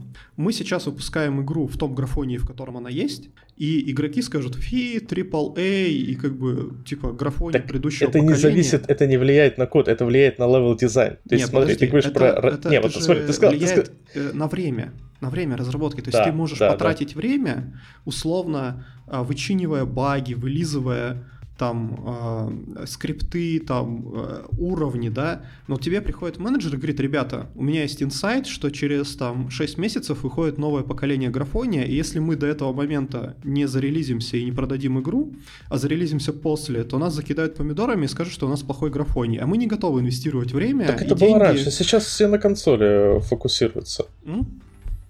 Это было раньше. Сейчас все на консоли фокусируются. То есть ну, сейчас ну, ну консоли, то, что да, вышло там лучше 10 какая-то. Да, да, ну, вот а, еще лучше а пример. это заранее Выходит известно. Э, пятая плойка, у нее этот новый джойстик. И там, ну, под этот джойстик, ну, как бы все же игровые журналисты, в общем-то, стали одно и то же, что а, как бы если игра оптимизирована под этот джойстик, ну там типа как демки сониковские, вот это все, то это просто невероятный wow-experience. Прям ты прям, ну как вот погружение в игру, которого до этого не бывало. Но если берут просто и в тупую портируют там какой-нибудь Doom на этот новый джойстик, то что новый, что старый, как бы разницы никакой, а деньги отдал. Да, ну, и, соответственно, понятно. у там ребят, которые выпускают игры на стыке, у них будет дилемма. Либо они выпускаются сейчас, продают игру, получают как бы деньги, отбивают ее и делают следующую, уже подают новый джойстик, либо они за, затягивают игру, потому что они там вычинивают баги, вычинивают скрипты, там все это, ну, доводят до нормального состояния, там полируют код, но они уже выпускаются после выхода нового этого джойстика, и им все сказали, ну, фу, говно какое-то, там, не используйте, фу-фу-фу, и, и продажи у них ниже. И это как бы тоже гонка. Некоторая. У этого довода есть один важный момент. Угу, давай. Качество кода точнее, говнокод дает э, преимущество в скорости в масштабе хакатона. Низкое качество кода дает э, снижение производительности команды в масштабе уже месяца. Ну, тут, пожалуйста, с тобой соглашусь. Тогда какое твое объяснение низкого качества AAA? Э, да, менеджмент просто э, очень низкокачественный. Э, просто в... дебилы? Ну, не то чтобы дебилы. У меня, понимаешь, у меня в какой-то момент пришло, опять же, я, возможно, не прав, но в целом считается, что если в компании хорошо, когда менеджером является, допустим, человек с инженер... ну, инженерной компании, хорошо, когда является ч... Э, менеджером человек с инженерным experience ом. Ну, это чувак, который понимает, как его менеджерские да. решения отразятся на процессах. Да. Там, на процессах, на качестве mm. продукта, на качестве кода и к чему это приведет. Ну, да, согласен. И? Да. А теперь смотрим на компанию. Представим, у нас есть компания А. Вот давай, игровая компания, э, которая делает какие-то игры. Это в любых компаниях это гонка. И, допустим, программист Вася, давай сделаем, что скажем, что он программист. Он не геймдизайнер, не QA, ничего, он программист. Он быстро дает за лида, компания растет, и он стал, в общем, э, этим э, большим менеджером. Внимание, вопрос. Первое где у Васи будет э, время на то, чтобы изучить э, все хитросплетения менеджмента управления командой. То есть, по сути дела, скажем так, весь опыт, накопленный столетиями управления людьми, в себе сунуть голову это не, пожалуйста, это не паттерны программирования изучать, это столетия, э, которые люди э, корпели, изучали, исследовали и прочее. Где Слушай, у них будет время на это изучение? Да, давай сразу, я тут, наверное, с тобой не соглашусь, мне кажется, что попроще, но это мы, наверное, сделаем как-нибудь отдельный подкаст. А пока продолжаем. О, да. Да, ну в любом случае, не, я, я конечно, утрирую, но я считаю, что э, менеджмент, он сложнее программирования. Просто потому, что э, в менеджменте очень много всего неясного, и ты никогда не можешь в менеджменте получить обратную связь полноценную. То есть у нас есть Вася, он такой, у них есть первый игровой продукт, он стал тех, тех, тех директором, допустим, или просто, или даже всего. И он такой, так, ребят, у нас продукт, я тут э, э, договорился с создателем, создатель сказал, что вот надо за полгода выкатить. Ребята, хреначим! В итоге, из-за того, что у него крутая мотивированная команда, которая была до этого, э, за, типа для них это первый мощный продукт, из-за того, что у них есть там несколько крутых инженеров, и просто получил, потому что так звезды сошлись, они берут и выкатывают крутой продукт, который взрывается. В результате менеджер Вася, у него в подкорке закладывается следующее. Если этот кранчить, говорить, что э, закладывать команда. себе, да, говорить, мы команда, и э, договариваться на нереальные сроки, и все равно к ним еле успевать и выкатываться, то это типа будет успешно. И он дальше так работает. Это же, вот эта же самая ситуация ты можешь наблюдать в российском бизнесе. В, потому что у нас, у нас тоже не хватает э, нормального образования для менеджеров, особенно в среднем бизнесе. Какой у тебя там человек организовал какую-то э, среднего размера ком- компанию, э, у него никакого даже, я, я не говорю про высшее менеджерское образование, не говорю по бумажку, я про, ну хотя почитать книжки какие-то. Большинство э, менеджеров у нас ограничивается книжками популярных авторов, какого-нибудь там, э, я не знаю, какую-нибудь... Э, ну, мы все э, поняли, дед... не будем Ну, дедлайн, книжки. вот, например, мы вот, все поняли, книжка дедлайн. ты говоришь. Да. Да. Ну, говорю, просто книжка Deadline. Шикарная книжка, но там местами такая дичь говорится. Особенно про э, Agile, где э, Agile принцип, где говорится, типа, хорош, хорошая разработка софта, это мы сейчас сидим 80 времени планируем, потом вот просто натравим разработчиков, чтобы они 20% э, времени программировали. Вот это в книжке говорится. То есть человек вот эту книжку одну прочитал, потом говорит, ну все, я книжку прочитал, мне достаточно. Я просто кучу людей таких знаю. Так, понедельник, и, очевид... Э, вторник, среда, четверг, планерки, ребят. Да, да. Не закладывайте ничего, как бы. Это, это в дедлайне Перед так обедом, и написано После было. обеда у нас планерки, но за пятницу вы уже все напишите, да? Да, да, ты практически процитировал эту книгу. Не, я Серьезно. тоже на самом деле читал, и, и я не запомнил, кстати, вот этот момент, он как-то прошел мимо меня. Но я просто, ну, я получил большое удовольствие от этой книжки, потому что она просто очень смешная и кайфовая. Да. Она прикольная, но я, честно, из нее вообще никакой ума не выпал. А, так вот, просто возвращаясь к моменту. И, типа, почему в AAA проблемы с, там, с качеством кода и прочее? Да потому что это вот о, э, в менеджеры, которые... Сейчас, кстати, сейчас ситуация уже получше. Так вот, на момент там лет 5-10 назад менеджеры это были вот ребята, которые вот Ёшкин туз, я тут э, э, фигачу, фигачу, фигачу, я не успею занима- заняться своим самообразованием. То есть, по сути дела, это ситуация, когда человека кинули в воду, он выплыл. И такой, все, я научился плавать. Но если ты как бы э, тебя кинули в прорубь, ты выплыл, это не значит, что ты такой, а, я крутой, теперь я пошел на, на э, Олимпийские игры по плаванию. Нет. Iron если Man тебе будет. нужно... Да, если море. тебе нужно да, если тебе нужно плыть Iron Man, то ты должен тренироваться на Iron Man, ты должен изучать, как это делать, ты должен готовиться под эту конкретную вещь. То есть ну, слушай, э, да, я согласен. Этот поинт, э, он звучит разумно. Действительно, да. может быть такое, и вот, э, ну, опять же, книжку мы, по-моему, уже обсуждали э, «Кровь, пот и пиксели», да? Да-да-да. Вот то, что я, типа, вычитал этой книжки, то, что игровая индустрия — это жопа, и там вез... почти всегда кранчи. А, на самом деле все, мне кажется, книга уже немного устарела, потому что если смотреть на крупные компании, то есть вот все приводят пример часто Ubisoft. Это компания, которая, ну ладно, забавная ситуация, они э, переобулись, э, реорганизовали бизнес, организовали переиспользование ассетов, это вообще классная история. Э, игроки такие, а вы заметили, что в Вальгале прическа у там главной героини такая же, как у вот такого, такой, типа, вот мы провели дата майнинг, анализ роликов и, и нашли вот это, ах, вы, вы асты переиспользуете. В это время Ubisoft на GDC. Ребята, мы сейчас расскажем вам ситуацию, системе, как мы переиспользуем ассеты и экономим миллионы долларов. Видите эту лодку? Она используется там в сотнях игр наших. Да, мы текстуру и поменяли слегка. Нет, и смотрите, как свежо выглядит. Черта да, с два, да, вы, да. вы догадаетесь, ну, как бы, что, что она откуда была взята. Да, кстати, ну, хорошо, это круто. Да. Почему нет? И э, как бы, как результат, э, в средней по больнице, э, плюс Ubisoft, они, смотри, за эту осень выкатили три AAA игры просто сразу. При этом ни одна из этих AAA игр, игр не стала там супер-пупер хитом. Они э, о них не говорят, но они э, стоимость их разработки не очень высокая, потому что у них отработаны механики, у них отработанный э, формат, э, у них есть переиспользование астов, у них есть э, как бы нормальный движок, который хорошо ест все эти формы и прочее. То есть, по факту, это уже хороший отработанный бизнес э, на создание таких бездушных AAA. Ну, слушай, и тут как бы рядом киберпанк. мне кажется. Ну, вот я не фанат ну, Ubisoftовских да. игр, но, блин, вот если тебе нужно, ну, хочется тебе поиграть в Assassin's Creed, да, а, либо еще там, ну, что-то такое, что там еще Ubisoft делает.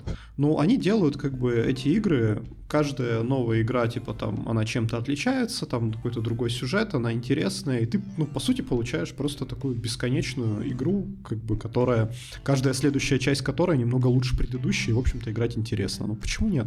Ну да, ну, нормальный конвейер. Да, это, это не хит, но, но тебе как бы для того, чтобы скоротать там несколько вечеров, вполне классно все. Замечательно. Нормальная практика. Как да. бы, конечно, мы больше любим там чуваков, которые делают что-то свежее, новое, там, необычное, там, новые но механики. Но, блин, не все игры должны быть такими, ну вот откровенно говоря. Это в инди надо. Вот там Понимаешь, я в какой-то момент вообще заметил, что последний AAA, в который я играл, это был э, Киберпанк. Причем, вот это было на вот этих зимних каникулах, я поиграл в Киберпанк и Horizon Zero Dawn. И вот все говорят, что Horizon Zero Dawn великая игра, типа, там, из PlayStation к нам пришла и прочее. Какая она унылая после Киберпанка. Ладно, слушай, давай Вернемся к нашей теме. Defensive программинг, да. Вся эта да, игровая defensive... индустрия, это очень весело. Но, да. но давай к нашему там, сгущенке нашей. Что там по дефенсиву рассказывать? Да, то есть смотри, получается, первое, то есть в принципе, мы определились, э, что хороший формат, когда мы данные, э, то есть даже не то, что примитив obsession, но мы данные храним в том виде, в памяти, в котором э, гарантируется, что они как бы, консистентные и валидные. То есть это, опять же, те же хэш, если у нас уникальные данные, то их надо хранить в хэш-сете, а не в, там, а не в листе. Если у нас данные допустим, отсортированные. То есть мы ну, то есть мы можем использовать сразу какой-нибудь там сортит что-нибудь, там лист, там еще что-то. Ну, чтобы не совсем там сортит лист. это что где-то мы туда дерево. вставили что-то, и у нас сортировка сбилась. Ну да, ну сортит лист, ну да, ну кстати, да, сортит лист это дерево, то есть, так что подходит. А, да, то есть, э, ну это относится, знаете, это скорее к такому контрактному программированию. То есть у нас есть контракт, мы определяем контракт, что вот у этой сущности у нас контракт такой-то, что она на вход должна получить такое-то значение, Э, или не будет, и на выход получить такой-то. Следующий момент. Это э, очередность вызовов. Тоже вещь, я думаю, очень э, веселая, потому что к ошибкам очередности вызовов относятся как э, вызовы, знаете, классических методов init, когда ты э, вызываешь э, у тебя есть какая-то сущность, но чтобы в ней данные, ну, допустим, в конструкторе ты не можешь ее проинициализировать, ну, или, например, там она десериализуется, или как в Unity, просто у тебя конструктор там как бы, э, не запускается для Unity объектов. В общем, тебе нужно как-то явно проинициализировать, и ты это можешь потерять. Или у тебя, например, э, есть э, очередность вызовов какой-то там билдера, э, и тебе важно, чтобы там метод А вызвался после метода Б и прочее. Вот это тоже частая ошибка, и это решается, к сожалению, э, если первый случай решается достаточно слабым, э, можно сказать, э, негативным эффектом на код, потому что ну, мы, наоборот, типа, мы его улучшаем, он становится более читабельным, мы понимаем, что тут не просто int, а тут user ID, то во втором случае у нас есть, что можем сделать, там, паттерн builder какой-нибудь воткнуть, который генерирует кучу дополнительных классов, ввести какие-то другие штуки. То есть, если у нас четко завязана очередность, то у нас прям возникают серьезные проблемы. Язык не позволяет тебе очередность вызова э, зашить в статическую типизацию так, чтобы, э, ну, точнее, он позволяет, не позволяет тебе дешевыми средствами очередность вызовов заш, зашить в статическую типизацию. Ну да. И тут помогают тесты. То есть... Э, а тесты это сразу дорого. Ну, это дорого, но это не так дорого, как ошибка, которая может у тебя произойти. Ну, вот в свое Слушай, время... Ну, ну, это зависит. Угу. На самом деле, вот угу. тоже, опять же, а, ну, часто, как бы я просто ношусь вот с этой темой о том, что давайте там примитивные типы оборачивать, давайте использовать. Но у нас же типа вот что C-Sharp, что F-Sharp это языки как бы с классной системой типов, да. Давайте сделаем так, чтобы эта система типов работала на нас и помогала нам делать меньше ошибок, да. Давайте там а, объявлять типа айдишников, и вот это все пусть за нас компилятор чекает ошибки, а не мы там где-то ошиблись и должны на ревью там глазами это увидеть. Uh-huh. И почти всегда после любого такого такого там круглого стола, либо доклада, либо еще чего-то, я слышу почти везде один и тот же вопрос, типа, ну блин, как бы если я сейчас начну оборачивать, типа там все айдишники, а у меня там сущностей много, это же, ну, будет дофига, как бы, вот этих оберток, типа, это же много кода, его там надо поддерживать, ой-ой-ой, а та как с этим жить? Вот. А, на самом деле, ну, как бы тут нет однозначного ответа, потому что если, извините, у вас крут, какой-то примитивный, и если там в этом круге вот что-то туда и куда-то не туда записали, то ничего не случится, то, ну, может и не стоит оборачивать. Но, условно, если у вас есть там банковские транзакции, и ошибка может стоить много, или если у вас какой-нибудь вообще, не дай бог, health IT, если вы там два параметра местами перепутали, у вас человек умер, то давайте, может быть, мы напряжемся и таки напишем это все. Ну, и про на самом деле... на самом деле такая же история. То есть, если да. ну, цена ошибки у тебя низкая, а цена написания тестов высокая, ну, может быть, как бы можно без них жить, но если ты пишешь что-то как бы посложнее, чем там положить в базу, вычитать из базы, есть какая-то логика, и от этой логики зависят деньги, там, жизни людей, еще что-то, то, наверное, надо писать тест. И, возможно, их надо ну, писать ну, много, кстати. А, тут вопрос, кто сказал, что тесты это дорого? Тесты э, адекватно написанные, это очень выгодно. Я даже для сайт-проектов пишу тесты просто потому, что мне в некоторых случаях очень лень, не знаю, шлем, VR-шлем одевать на голову, чтобы протестировать. То есть, э, э, если вы как бы на своем проекте говорите, окей, вот, ну, 100% тестирования это дорого, ну, так делайте хотя бы тестирование тех вещей, для которых, которые вам нужны. То есть... Ну, начнем с того, что стопроцентное тестирование ни на одном из проектов не нужно. Откровенно Почему? Бранч, бранч, бранч coverage выборочный э, шикарно работает. Ну, не знаю. Ну, я, равно, слушай, я у тебя есть кодовая база, и 100% код coverage это ну что-то очень странное. Нет, ты core, то есть понятно, ты э, в э, measurement э, тестов ты добавляешь только core функциональность, то есть всякие вот эти там базы данных и прочее не нужно. и контроллеры тоже тестировать не нужно. Ну, вот, А, вот, вот. Дальше, line coverage тоже точно в пролете, потому что, ну, зачем он бессмысленный? Как бы, э, надо мерить branch coverage, то есть if, while и прочее. И кроме всего прочего, есть шикарный exclude from code coverage. То есть, если ты понимаешь, что это конструктор, что это э, всякие equality параметры, то есть это какой-то boilerplate, заэксклюдай его и все. Ты проверяй coverage только бизнес-логику. У меня практика показала, что в, кроме нет редких случаев со switch-кейсами, э, все тесты, которые пишутся по, э, ну, скажем так, после анализа бранч coverage, они связаны с конкретным бизнес-кейсом. Ну, сути, Причем да. самое кру- да, причем самое крутое, вот я вот подсмотрел э, вот, у Вани Крючкова, который часто к нам в последнее время, вот мы начали рано записываться, он к нам перестал заходить. Перепугали мы его ранним временем. Да, да.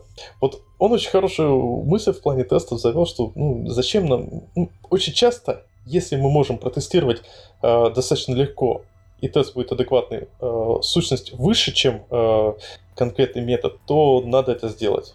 То есть... ну, э, вот да, видишь, и как бы... увеличить размер модуля. Вопрос, вот как бы подход к этому тесту, к тестам, да, в принципе. И отвечая на твой Да. вопрос, кто сказал, что тесты дорого, ну, а, очень простое, простой мысленный эксперимент, да, у тебя есть там метод на там сколько-то строчек кода, Ага, тоже ты пишешь на него тест, да, и как Да. бы, ну, код coverage говорит, что, а, ну, замечательно, там, ты покрыл э, этот метод тестом. Однако проблема в том, что фактически это не означает, что ты, ну, что-то протестировал. Это означает, что ты просто написал тест. Потому что, это во-первых... в зависимости от того, как ты используешь. А, что?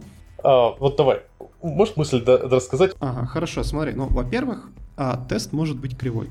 То есть недавно у меня был тест, когда а, там, ну, попадался там в кодовой базе у нас тест, когда условно есть какой-то э, расчет, да, а, ну, в метод расчета передаются параметры, там какая-то формула рассчитывается и возвращается результат. Тест работал следующим образом. Берется параметры, суются в метод, получается результат, берется формула скопипащенная из этого метода, в, в эту формулу подставляют параметры, получается результат и сравниваются эти два значения. Как бы формально код coverage есть, по факту тестируется ничего. Да, то есть мы просто скопипастили нутряшку метода и убедились, что компилятор скомпилировал одно и то же выражение в один и тот же набор инструкций. А, да, а, это первый момент. Второй момент состоит в том, что в тестах бывают баги там на ассертах, когда у нас там всегда все классно, мы тоже ничего не проверяем. А потом даже если у нас как бы написан тест, это не означает, что функциональность протестирована, потому что условно есть граничные случаи, есть э, там э, комбинации параметров. Э, если ты просто в наивную вызвал метод, это не означает, что там весь там все как-то внутри отработало как нужно, еще что-то, да, вот. А, И, соответственно, по факту, для того, чтобы действительно нормально протестировать метод, тебе нужно написать не один тест, а, возможно, довольно большое количество тестов, которые будут проверять разное поведение, ограниченные случаи и так далее, и так далее. Соответственно, фактически получается, что там условно на 5 строчек твоего бизнес-кода ты получаешь там 5 вот, там, умноженное на x, там, на сколько-то, да, строчек теста. Вот. И при этом стоит понимать, что в случае, если ты проводишь какие-то рефакторинги, либо просто добавляешь фичи, и ты впиливаешь там дополнительные параметры, еще что-то в свои методы, которые ты тестировал, то у тебя сразу же появляется лавинообразный рефакторинг, тебе нужно перерефакторить все эти а, тесты, которые были на этот метод конкретно. А если ты эту сущность где-то мокаешь в соседних тестах, то еще и соседние тесты. Соответственно, по факту, как бы, ну, объем кода и времени, потраченное на написание тестов, оно больше, чем написание бизнес-логики. Соответственно, всегда, когда ты, ну, типа, а, думаешь, писать мне тесты на это, не писать, у тебя в голове там включаются а, такие весы, и ты говоришь, так, ну, если здесь будет ошибка, то что будет? Мы потеряем деньги. И у тебя сразу как дыщ, эти весы на одно колено, и ты такой, так, все, я пишу тест. Или ты такой думаешь, да ничего не случится, там, не знаю, шрифт будет другого цвета. Ну, может быть, тогда и не надо писать. Ну, Вот. Вот смотри. э, Тут на самом деле сразу два вопроса поднимается. Давай я отвечу на первый. Э, Писать, не писать тесты. Э, Я лично считаю, все зависит от продукта. Если это небольшой продукт, стартап, э, твой личный продукт, сайт-проект и, в общем, что-то, э, у чего не будет длительного этапа поддержки, то тестам стоит относиться э, с таким прагматичным подходом. То есть я сейчас очень тесты часто пишу именно для помощи. То есть, не знаю, вот у меня свой сайт-проект. Я делал, делал механизм, ну вот формула по счету урона, которая включает разные перки. Ну, ты представляешь, как я это буду тестировать? Одел, одел VR-шлем. Ну да, тут а, тесты подвел корабль. Быстрее. Просто быстрее. Да. Ну тут еще, кстати, да, да, момент вот этот, который ты говоришь, а, его можно переформулировать в том, что когда ты думаешь писать либо не писать тесты, у тебя еще в голове может как бы, ну, работать счетчик, как это проще протестировать. Вот я сейчас юниты напишу, а тестировщик напишет end-to-end, или тестировщик пойдет и прокликает руками. Что это будет дешевле? Ну, что будет дешевле? И может оказаться, что тебе написать кучу тестов и поддерживать эту кодовую базу тестов будет дешевле, чем посадить тестировщика, который будет там, ну вот как в случае с игрой, да, там установил перк, там прошел там пол уровня, да. дошел в нужный момент, нажал одну кнопку, ага, сработало, и вот так вот 500 раз. Ну, а теперь мы идем к следующему моменту. Кстати, с играми э, недавно со знакомым э, общался, он как техдир в одной крупной геймдев компании, он рассказал, что в играх не так популярны модульные тесты по причине того, что, том числе по причине того, что э, дешевле кей набрать. В геймдеве кей очень дешевые. Неожиданно. Да. А, так вот, возвращаясь к э, моменту. Второе. Что конкретно тестировать? То есть представьте себе, у тебя ситуация, у тебя есть стан- стандартное бизнес-приложение, которое, допустим, берет как, а, ну, допустим, э, посчитать э, стоимость э, заказа, заказов с, из базы данных за последние N лет. При этом внутри, то есть смотри, это бизнес-функция. При этом внутри это сервис А, который вызывает сервис Б, который вызывает сервис С, который ходит в базу данных и так далее и тому подобное. А если следовать вот, значит, по тупому подходу, то мы должны написать тесты на сервис А, тесты на сервис отдельный сервис, на тесты на сервис А, который проверяет, что он вызывает э, с нужным параметром сервис Б, тесты на сервис Б, чтобы проверять, чтобы они вызывали с нужным параметром на сервис С, и тест на сервис C, чтобы, они, чтобы он проверяет, что он вызывает э, репозиторий и складывает два числа. Или же мы можем просто собрать вот эту пачку и считать, что у нас юнитом в данном контексте для данного контекста бизнес-логики является э, сборка э, сервис А, сервис Б и сервис С. И просто протестировать сервис А. А branch coverage нам поможет показать, что мы не пропустили какой-то из бизнес-сущностей. При таком раскладе, с учетом того, что сервис А, сервис Б и сервис С являются по факту, э, ну, кроме сервиса С, в них, э, у каждого из них, по сути дела, только одна бранча, максимум какие-то дополнительные валидации, то нам нужно будет написать э, суммарно меньше тестов, а э, и будет приблизительно столько же тестов, сколько бы мы написали для одного сервиса C. Понимаешь мысль? При этом самое главное, что сущность, которая к нам прилетает обычно, вот, допустим, сервис А, она очень близко к э, тому, с чем мы работаем. Это очень, там, допустим, похожий запрос к тому, что приходит с фронту, он очень близкий к бизнесу. После всяких инсинуаций в сервисе Б и сервисе С, она уже не настолько большая. Но нам пофиг, мы берем и э, смотрим, как э, взаимодействуем с сущностью очень близко к э, тому, с чему работает на фронте в сервисе А, потому что у нас input и output выходит из сервиса А. А то, что внутри, как они с ним взаимодействуют, это уже проблема сборки. То есть идея в том, что мы модулем считаем не один метод публичный, а целую пачку. То есть относимся к этому чуть-чуть более э, интеллектуально.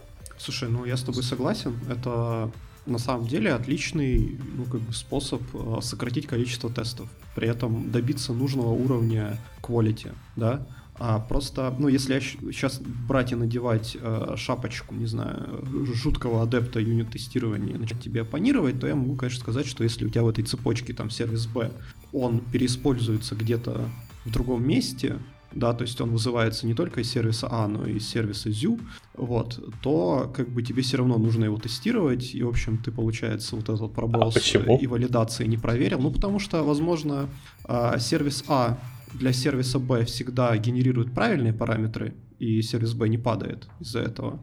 А если сервис B будет вызываться из сервиса ZU, и сервис ZU ему как бы параметры другие подсунет, и он уже упадет. Вот. Но так а как вот сервис А написан корректно, то ты это на тестах не поймаешь. Но я, еще раз, как бы снимая теперь эту шапочку лютого адепта а, юнит-тестирования, я скажу, что мне нравится этот подход. И мы так на самом деле тоже делаем, вот, потому что но основная тесты это как, э, знаешь, как документация. Вот. Э, тебе очень хочется иметь документацию и очень хочется иметь тесты, но тебе хочется иметь и документацию, и тесты минимально необходимого объема для того, чтобы, во-первых, ну, в случае с документацией у тебя был, э, были все нужные знания и ничего не потерялось, а с точки зрения тестов вот, ты хочешь иметь минимальный набор тестов для того, чтобы у тебя было нужное quality.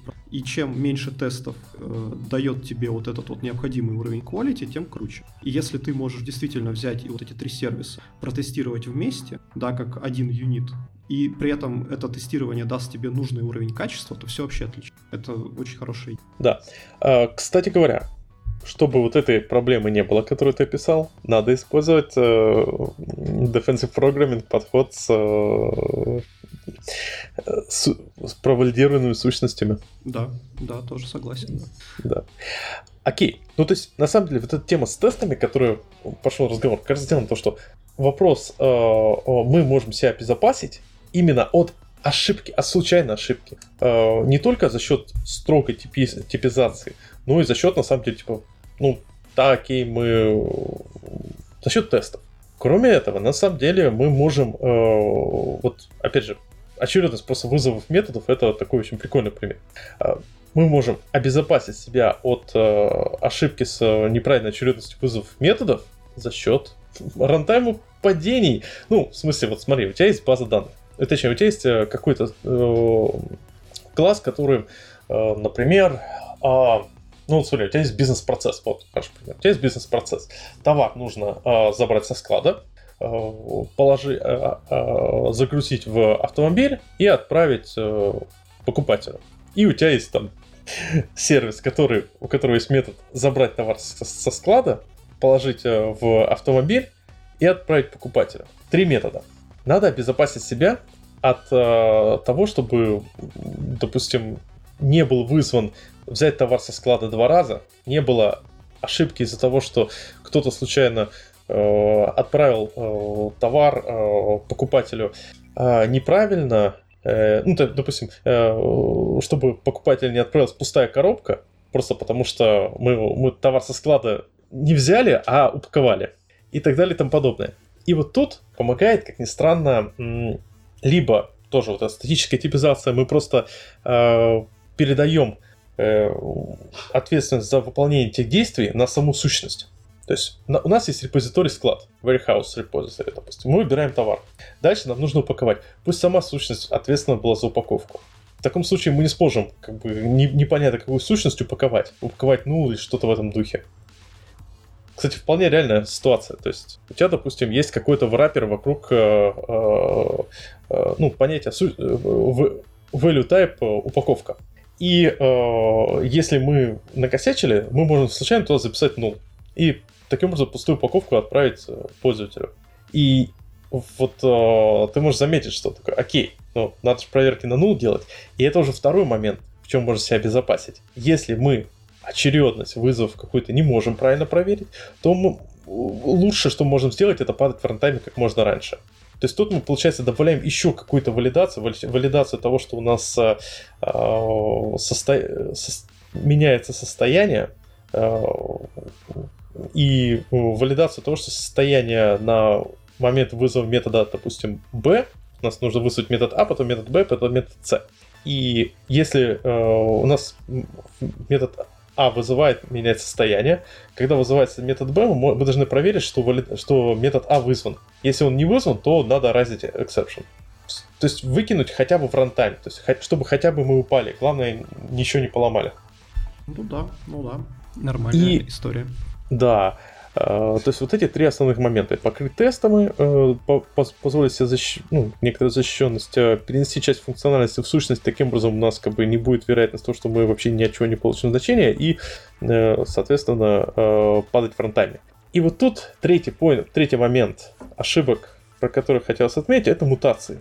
И это, по-моему, вообще самая больная вещь. Вот, обрати внимание, что вот с моей практики я, кстати, хочу задать вопрос. Вот с твоей практики, э, какая самая страшный баг, который, ну, самый паршивый баг, который в твоей жизни ты находил? Слушай, ну, или там ну, каталог паршивых багов. А, у меня как раз такие баги были связаны с тем, что чуваки перепутали параметры. Ну, потому а. что там три инта принималось, там, условно, да, и, и просто в этих параметрах перепутали там первый, второй инт. В итоге, значит, документы, которые должны были уйти из банка ФНС, они получили неправильный заголовок, а ФНС не смогла их прочитать, потому что, ну, формат заголовка был неправильный, циферки по-другому стояли. О, лол. То есть, да. то есть и а, как еще бы раз, банк а... залетел на 50 миллионов штрафа. О, жесть. Ладно, у меня, у меня таких классных историй нету. Ну, то есть, по факту, вот смотри, э, как можно было бы эту проблему избежать? Первое, это... Типизировать, э, просто типизировать эти Типизировать. Второе, валидировать заголовок да. на, перед отправкой. То есть э, добавлять валидацию, э, что в таком случае хотя бы на, на этапе рантайма э, отвалились, и это было бы сразу там алерт, алерт, э, мы не можем выполнить эту операцию. Э, третье, э, тесты, проверять, что параметр правильно отправился. Да, и это тесты, они должны идти через несколько компонентов. Потому что сам по себе да. компонент правильно, ну, как бы, формирует вот. заголовок. Он просто ничего не знает о том, какие, ну, что в интах находится, да, и, по сути, его просто неправильно вызвали, и вот это нужно было тестировать. Ну да, то есть у тебя, по сути дела, компонент А вызывал компонент Б, и компонент А неправильно вызвал компонент Б, правильно? Да, да ровно, ровно а в тестах, да, а в тестах очень по-дурацки это как бы очень тупо, когда у тебя тесты проверяют, правильно ли вызван, э, ты вызываешь компонент, правильно ты поставишь параметры. Это очень сложные тесты, которые э, жестко завязывают наш код, и при любом рефакторинге э, нам приходится эти тесты просто выкидывать или переписывать.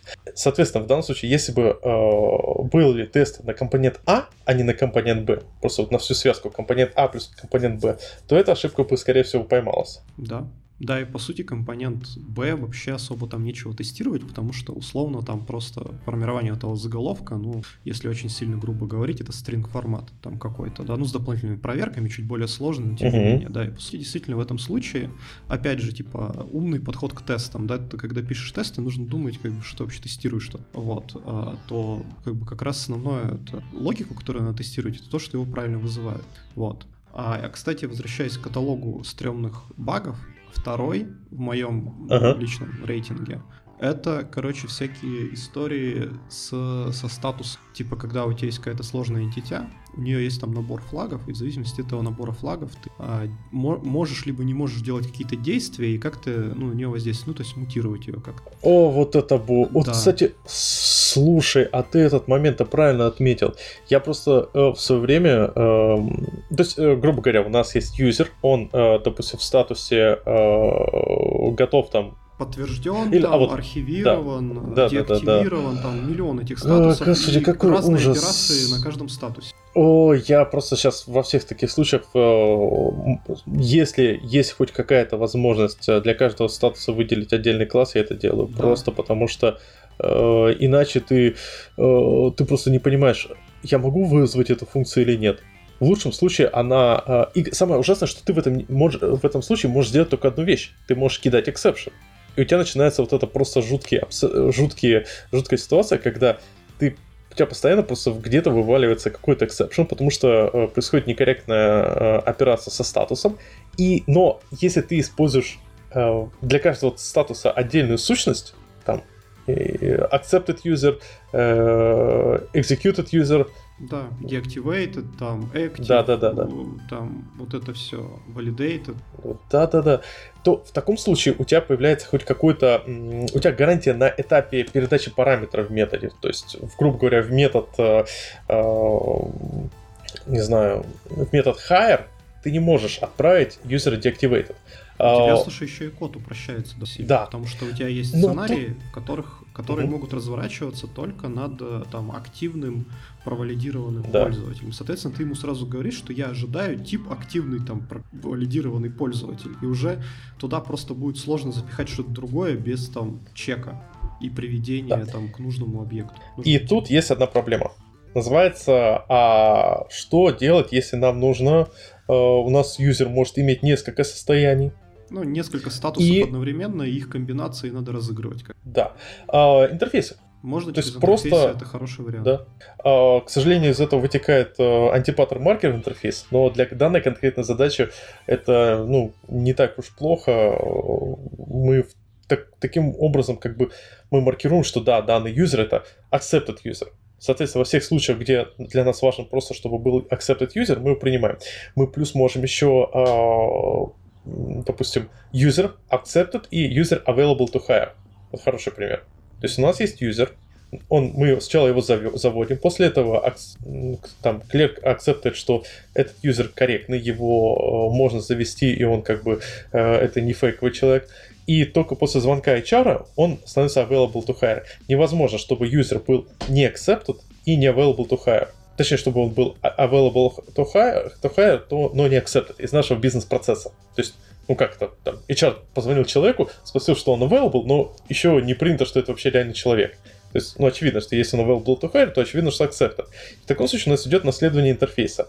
И вот таким образом, вот за счет а, а, интерфейсов, а на самом деле впоследствии еще дополнительно какие-то методы внутри интерфейсов, э, в том числе дефолтных методов интерфейсов, мы можем очень легко э, обеспечить такую безопасность нашего приложения. Оно становится, э, ну, мы реально решаем проблему вот с этим, с, с кучей состояний, и, а, черт возьми, ты просто напомнил, у меня прям руки вспотели, я помню этот ужас. Ну, это очень большая проблема, потому что, во-первых, ну, как бы это действительно проблема, потому что когда у тебя там условно одна такая сущность, да, то еще ладно, с этим можно жить, но когда у тебя большая база и многие э, сущности имеют вот эти вот какие-то стейты, э, то ты условно смотришь на свой метод и понимаешь, что он просто состоит из вот комбинации этих стейтов. Ты что-то там постоянно где-то проверяешь, и ты вот написал этот метод, смотришь его назад, и ты уже понимаешь, что там происходит, и ты не уверен, что происходит так, как надо.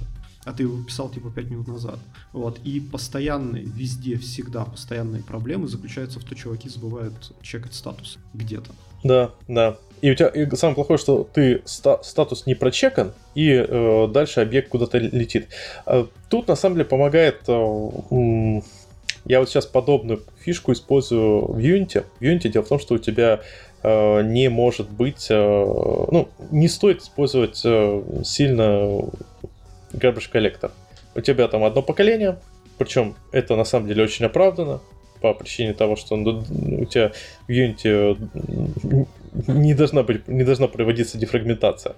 Но из этого вытекает проблема в том, что у тебя сборка мусора в Unity означает, что у тебя ты стоишь в VR, а потом у тебя сборка мусора на 300 миллисекунд идет такой... А, и вот смотри, у тебя ситуация. У тебя есть объект, который может, у которого есть два состояния. Он available и он в пуле. И, точнее, три состояния. Он available в пуле, и э, третье состояние, он был в пуле, и теперь его кто-то переиспользует. То есть, и, и ты такой, окей, я сохранил ссылку на этот объект. Что мне делать? То есть, как я могу проверить? Я могу проверить во всем э, в коде, что этот объект available.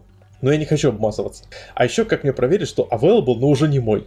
То есть, представь себе, ты, э, у тебя есть какой-то, допустим, приказ, вот, сущность приказ, который содержит много информации, с, с, путем перемещения, с деталями, соответственно, его надо в пулах держать, потому что это он тяжелый объект по своей натуре. Ты первой армии кинул приказ, а, а вторая, допустим, вторая армия, а, ее засуспендили, а потом э, вытащили обратно. И у нее ссылка на предыдущий приказ остановилась. И ты такой, типа, только построил армию, а она идет воевать потому что э, у нее осталась ссылка на предыдущий приказ, который уже переиспользует, и сейчас он как бы задается на, для новой армии. И у тебя такой, ты такой построил, построил армию, такой, ну сейчас я вам скажу, куда идти, такой, а куда вы прете? Почему вы выполняете какие-то не те приказы? Да-да. Ну, это, это реальный кейс, э, и я для себя вот в этом плане э, использую следующий подход. Э, ты для всех pullable объектов, ты к ним взаимодействуешь не напрямую, а через специальную обертку ref, которой может быть два состояния. Э, есть объекты, нет объекта. То есть, если объект unavailable, то есть он в пуле, то ref однозначно как бы э, дропается, и, и он больше никогда не будет возвращать тебе объекты. То есть, Неплохо. то есть по факту э, это в, в, заставляет тебя э, писать код, при котором у тебя каждый объект, он как бы, у него есть ссылка, и эта ссылка может быть недействительная, то есть ты должен держать в уме, окей, тут может быть не действительно ссылка. Э, но зато у тебя просто вот у тебя из головы вылетает эта проблема, что у тебя объекты будут переиспользоваться в пуле и прочее. Что на самом деле пулинг это вообще веселая вещица. Да, это правда. Написать У меня пон... грамотный, еще вот такой безопасный пулинг. да, да, да. задачка. У меня, помню, был момент, э, тоже у тебя две армии. Естественно, э, игровые объекты армии тоже, они пулятся, потому что это, как бы, ну, представляешь, они спавнятся, их нельзя удалять. И у меня в какой-то момент происходила ситуация, когда э, два корабля, ну, то есть это как, как в Unity юнитишные объекты пулятся, ты их э, дизейблишь, то есть они как бы э, перестают сами выполнять какую-то роль, смотреть за своими коллайдерами и прочими, э, ну, коллизиями, пересечениями с другими объектами. Э, и убираешь куда-нибудь за, грани- за границы экрана. То есть самый адекватный вариант. То есть куда-нибудь убираешь в конец, они как бы дизейблятся, и не отображаются и где-то болтаются. Потом их забираешь. На самом деле в играх можно посмотреть очень часто. Ты когда там играешь какую-нибудь игру, э, через но- в ноклипе заходишь, и там просто куча где-то объектов валяется за краем экрана. Что они там делают, непонятно. Так вот, главная веселуха в данном случае. Вот э, у меня был баг. Начинаются, появляются две армии, и вдруг в разных планетах и начинают по друг другу шмалять. Причем я его воспроизвел исключительно в, в интеграционном тесте. Как бы я не понимаю, ну, интеграция, хорошо, что в обычной игре я не мог этого воспроизвести, в интеграционном тесте воспроизводилось э, шикарно. Причем, кстати, вот лайфхак, дешевые интеграционные тесты в играх. Берете искусственный интеллект А, иску- искусственный интеллект Б, э, настраиваете, чтобы они воевали друг против друга, и запускаете интеграционный тест. И обмазываетесь ассершенами. Если где-то assertion отваливается, то означает, что у вас ошибка. И на самом деле юнитишные тесты, они даже показывают, что если э, они красные, если у тебя в процессе игры где-то произошел дебаг э, log error или assertion. То есть очень, очень удобно. Так вот, в чем оказалась причина вот этой ошибки? То есть у тебя корабли, э, точнее, армии появляются в разных местах и тут же начинают друг друга атаковать, бить. Оказалось, я их как бы, ну, я все армии кидал в пул и складывал в одну точку. То есть я вытаскиваю из пула, я их активирую и перемещаю в нужное место.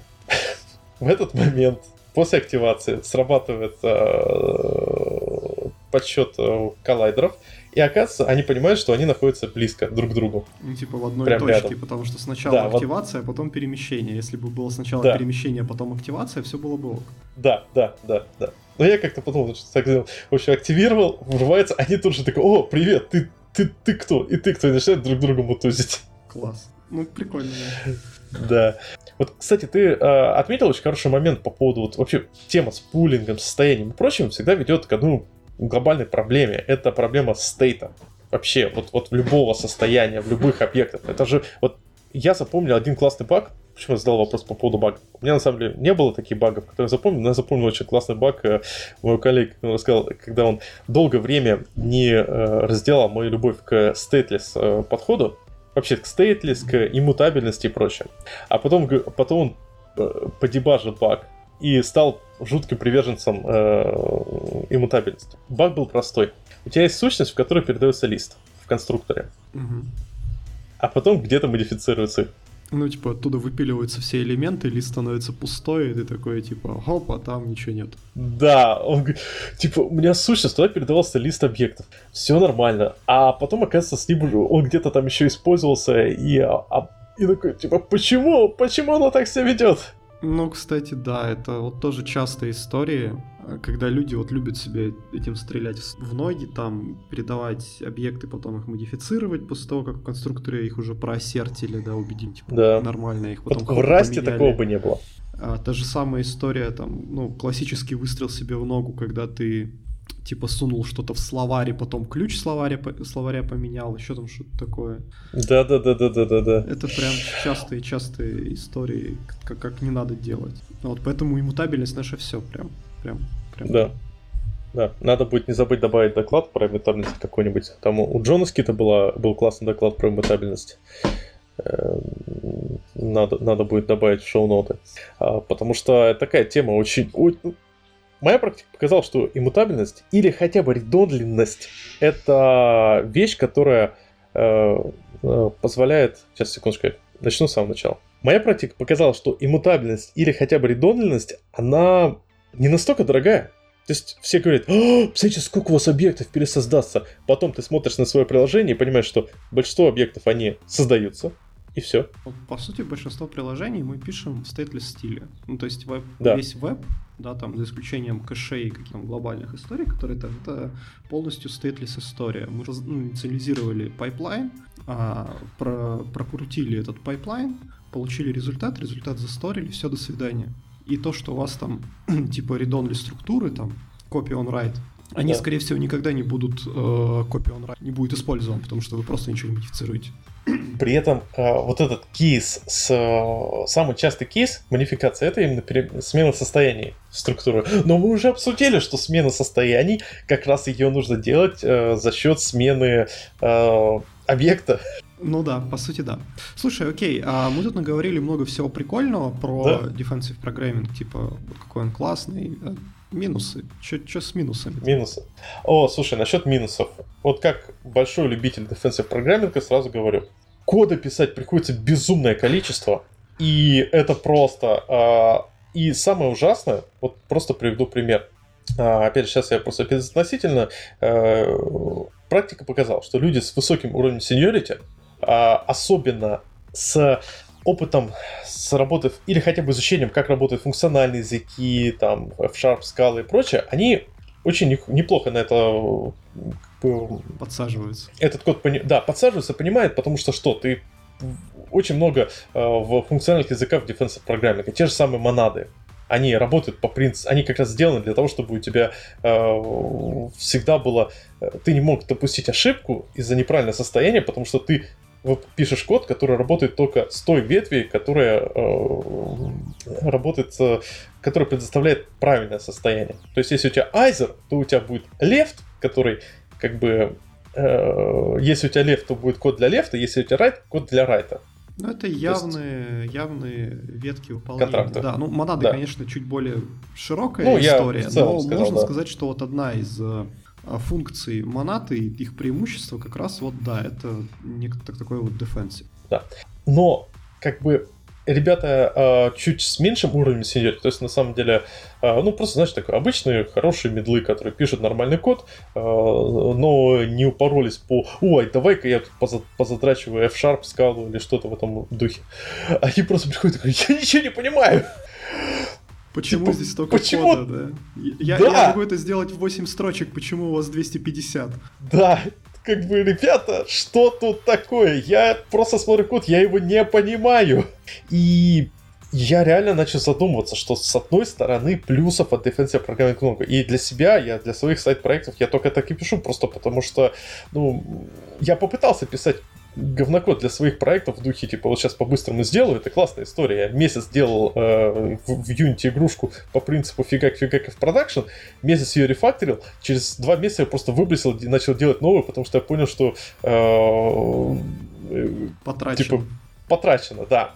Но в э, больших проектах, особенно когда у тебя не там супер-пупер Dream Team, а обычные ребята, обычные как бы нормальные ребята, это может быть э, не так оправдано и, возможно, какой-то обычный процедурный подход плюс э, адекватное покрытие тестов плюс э, нормальное покрытие интеграционными end-to-end тестами, возможно, будет даст не хуже результат. Ну да, я сейчас опять надену шапочку занудного enterprise архитектора да, и скажу, что ну, по сути, вся эта история — это про оправданность, да, то есть с точки зрения бизнеса, сколько стоит у тебя ошибка, а, и сколько стоит а, написать вот этот defensive код для того, чтобы предотвратить эту ошибку. И часто бывает, что ну просто забить и там написать либо тесты, либо руками протыкать, либо еще что-то сделать, но не писать вот этот э, сверхнадежный код, ну, бывает просто дешевле. Да, потому что, ну, зачастую вот прям стопроцентный дефенсив, но опять же, ну, вот этот дефенсив, это же не бинарное состояние. Либо он есть, либо его нету. Это ну, градиент да. некоторый. Ты можешь использовать какие-то техники, какие-то не использовать, да. И условно степень, вот насколько много этого defensive а ты намажешь на свой код, она зависит от, ну, как раз того, насколько ошибка. И опять же, если у тебя health IT, и у тебя человек может умереть, то, значит, хочешь ты, не хочешь, boilerplate, не boilerplate, как бы взял э, себя в руки и пошел писать сколько надо. Вот. Если там про деньги, то, ну, опять же, история там, сколько стоит твой человека час один, да, и сколько стоит там, если вы там потеряете какой-нибудь один заказик, если вы там какой-нибудь Алиэкспресс и у вас там средний чек, там, не знаю, 500 рублей, то, ну, может быть, это не супер да. актуально. Но опять же, если этих чеков там миллиард теряется, то опять уже становится актуально.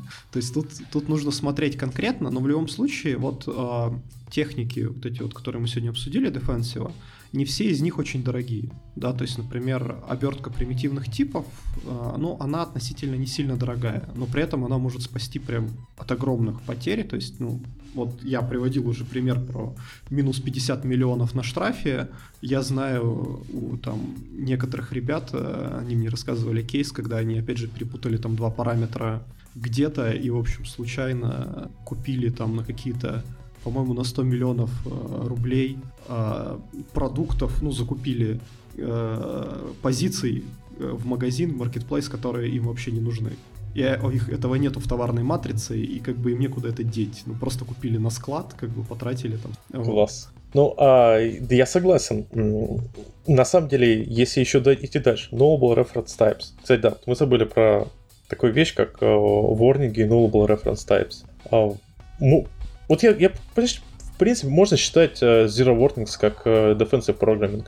То есть мы доверяем, мы, uh, как я уже привык просто к Zero Warnings, но ну, по сути, во да. многих случаях, по сути, да, да, но во многих случаях uh, люди на ворнинге просто забивают. Но Хотя это, это та вещь, которая... Это то, что может у тебя выстрелить. И, кстати, еще, ну, к слову о ворнингах, э, у нас же тут уже, наверное, не сильно, не сильно тут, но какое-то время назад же завезли нам null reference type. Вот. Да, да, да. Понятное дело, что там уже есть там много докладов, где ребята показывают, что они не всегда работают корректно. Есть много докладов, как говорят, что народ, на самом деле, они там не особо там сильно и защищают, там этот warning, еще что-то. Но, блин, это один из level ов defensive. То есть ты включаешь себе эти null reference type и просто аккуратненько вычищаешь. Понятное дело, что они где-то тупят, и тебе приходится там как-то дополнительно что-то там писать, перестраивать свой код, чтобы там все это нормально сработало, но количество усилий, которые на это тратятся, ну вот как по мне, мое личное мнение, что оно гораздо ниже, чем профит, который ты получаешь в итоге. Проблема в старте проекта. Ну да, если это Смотри, существующий вот... проект и большая кодовая база, то это, конечно... Смотри, просто. У меня сайт-проект, игрушка на Unity, которую я начал после работы попиливать в январе. Я вчера прикрутил, точнее в пятницу, Nullable Reference Types. Причем, на самом деле, прикручивание nullable reference types к Unity это еще тот цирк с конями. Знаешь, сколько у меня было ворников? Еще раз, смотри. Я писал ее в одно лицо, пишу, вот последние просто три месяца. Вот как думаешь, сколько ворнингов nullable reference types? До не этого знаю. ни одного ворнинга. Пару сотен? 400. Каждый из ворнингов давал еще три ворнинга после фикса. Да, да, но это, это сложно, это действительно сложно, и прикрутить к существующему проекту как бы и потом не закопаться на несколько месяцев просто в справлениях этих. И, э, у меня в пятницу day off был, я пол пятницы фиксил эти ворнинги. А первую половину пятницы я долбался, чтобы настроить в Unity эту штуку, потому что там это не настолько очевидно делается. И не со всеми IDE работает. Ну да, да. Но это, да, минус. Ну, в целом, слушай, мне кажется, уже... Мы как-то вот начали такие маленькие выпуски утренние записывать на 5 минут, на 40 минут, и снова да, третий час идет. 2 часа 19. На самом деле, оно еще жмется, и, и, так что, да, может там, До и что, уважаемые слушатели, часов, да? ну, на самом деле, как бы мы же чуть-чуть, э, уважаемые слушатели, мы там Truncate Silence настраиваем, поэтому э, реальности там выпуск, который мы там три часа сидим болтаем, может ужаться до там двух с половиной и прочее. В общем, я предлагаю, давай как-нибудь подбивать бабки и финализировать. Да, вот, да. Э, что ты можешь сказать по поводу Defensive Programming?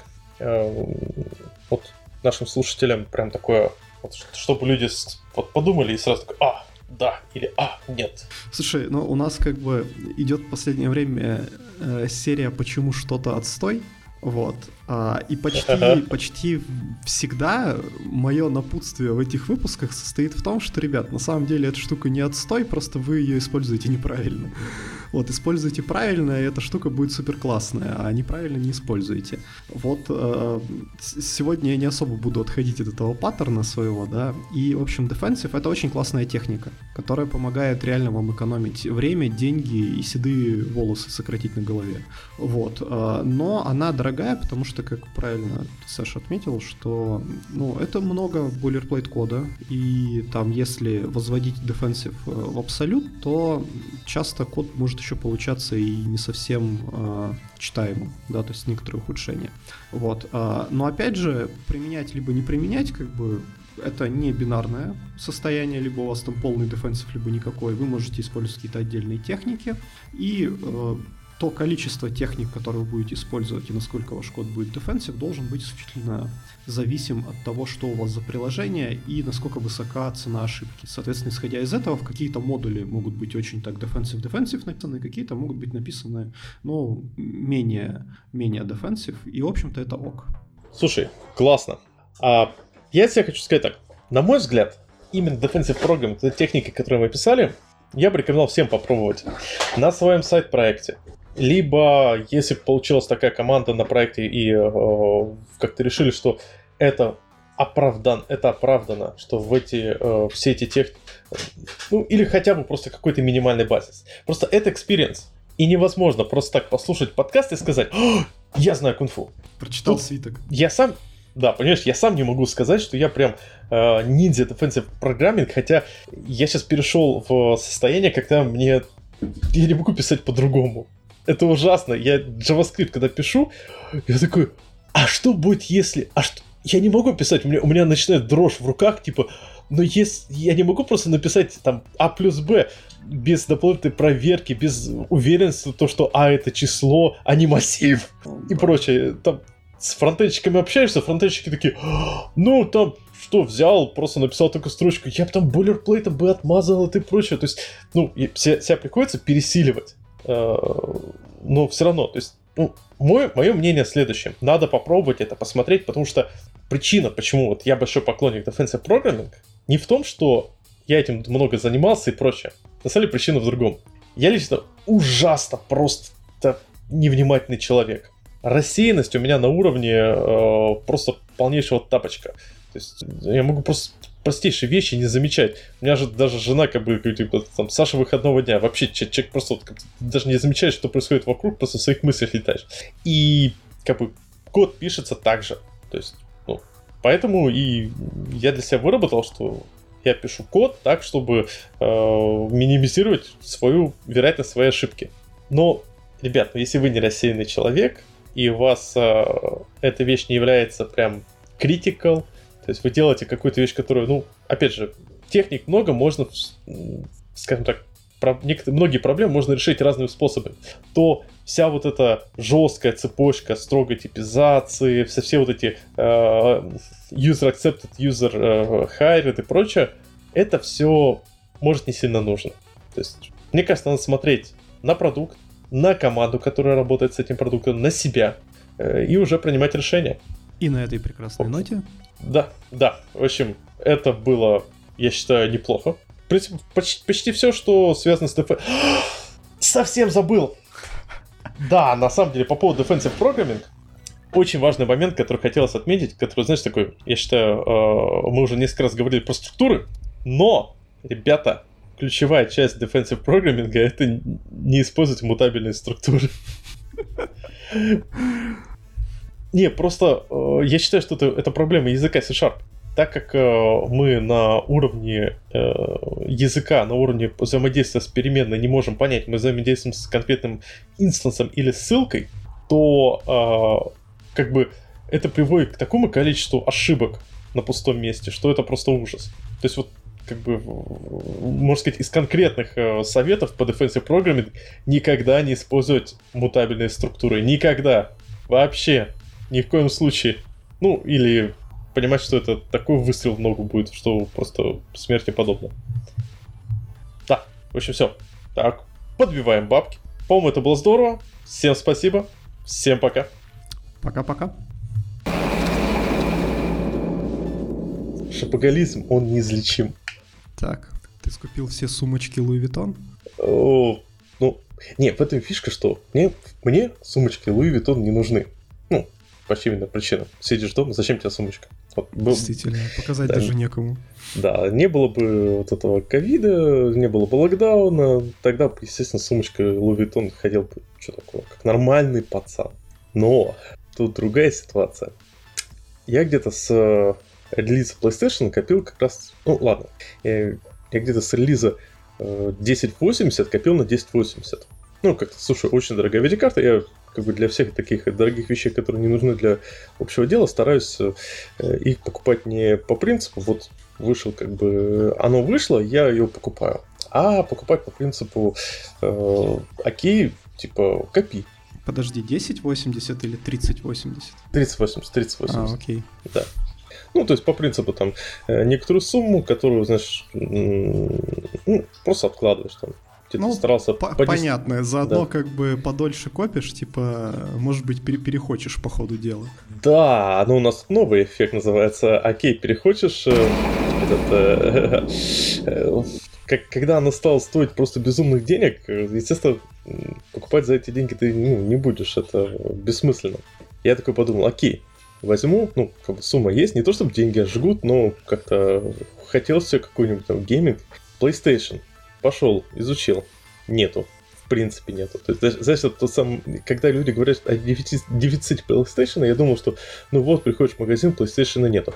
Нету, и предзаказ даже толком не оставить. То Беда. Есть, да, вообще. А, но деньги быстро испарились. Очень, так, очень, очень просто. Гребаные скидочные весенние скидки и нет ни в Стиме, в Unity Asset Story. Я такой, а, блин, вот эти модельки, как раз то, что мне нужно, я на, на, давно не смотрел. Такой, о, VFX эффекты для стрельбы, лазер, какой крутой лазер, хочу его. Такой, вот я так сижу еще думаю, брать за 50 долларов Odin Inspector, который нужен для э, работы с Unity инспектором, ну там всякие там выводятся зависимости и прочее, или не брать. И ты такой думаешь, так, кажется, шапоголизм неизлечим. Это вчера просто зашел посмотреть какие-то, ну, готовый асет какой-нибудь комнаты, потому что в прошлый раз, на прошлой летней распродаже э, асетов я тоже так кучу всего потратил, и самое главное, я ничего это не использовал. Понятно. Слушай, ну у меня примерно такая же херня с играми в этом, в Nintendo eShop. А, захожу... ты, ты, ты, этот, э, ты у нас э, сви, сви, свечанутый? Слушай, да, я, я купил Switch себе. Красава. Я могу авторитетно заявить, что Switch самая э, от, отвратительная э, консоль из всех, но при этом она самая прекрасная. Это парадоксально совершенно. Она самая слабая, самая такая, ну, типа, бесполезная, но она дает прям какой-то нереальный experience. Э, Это прям, ну, очень кайфовая вещь.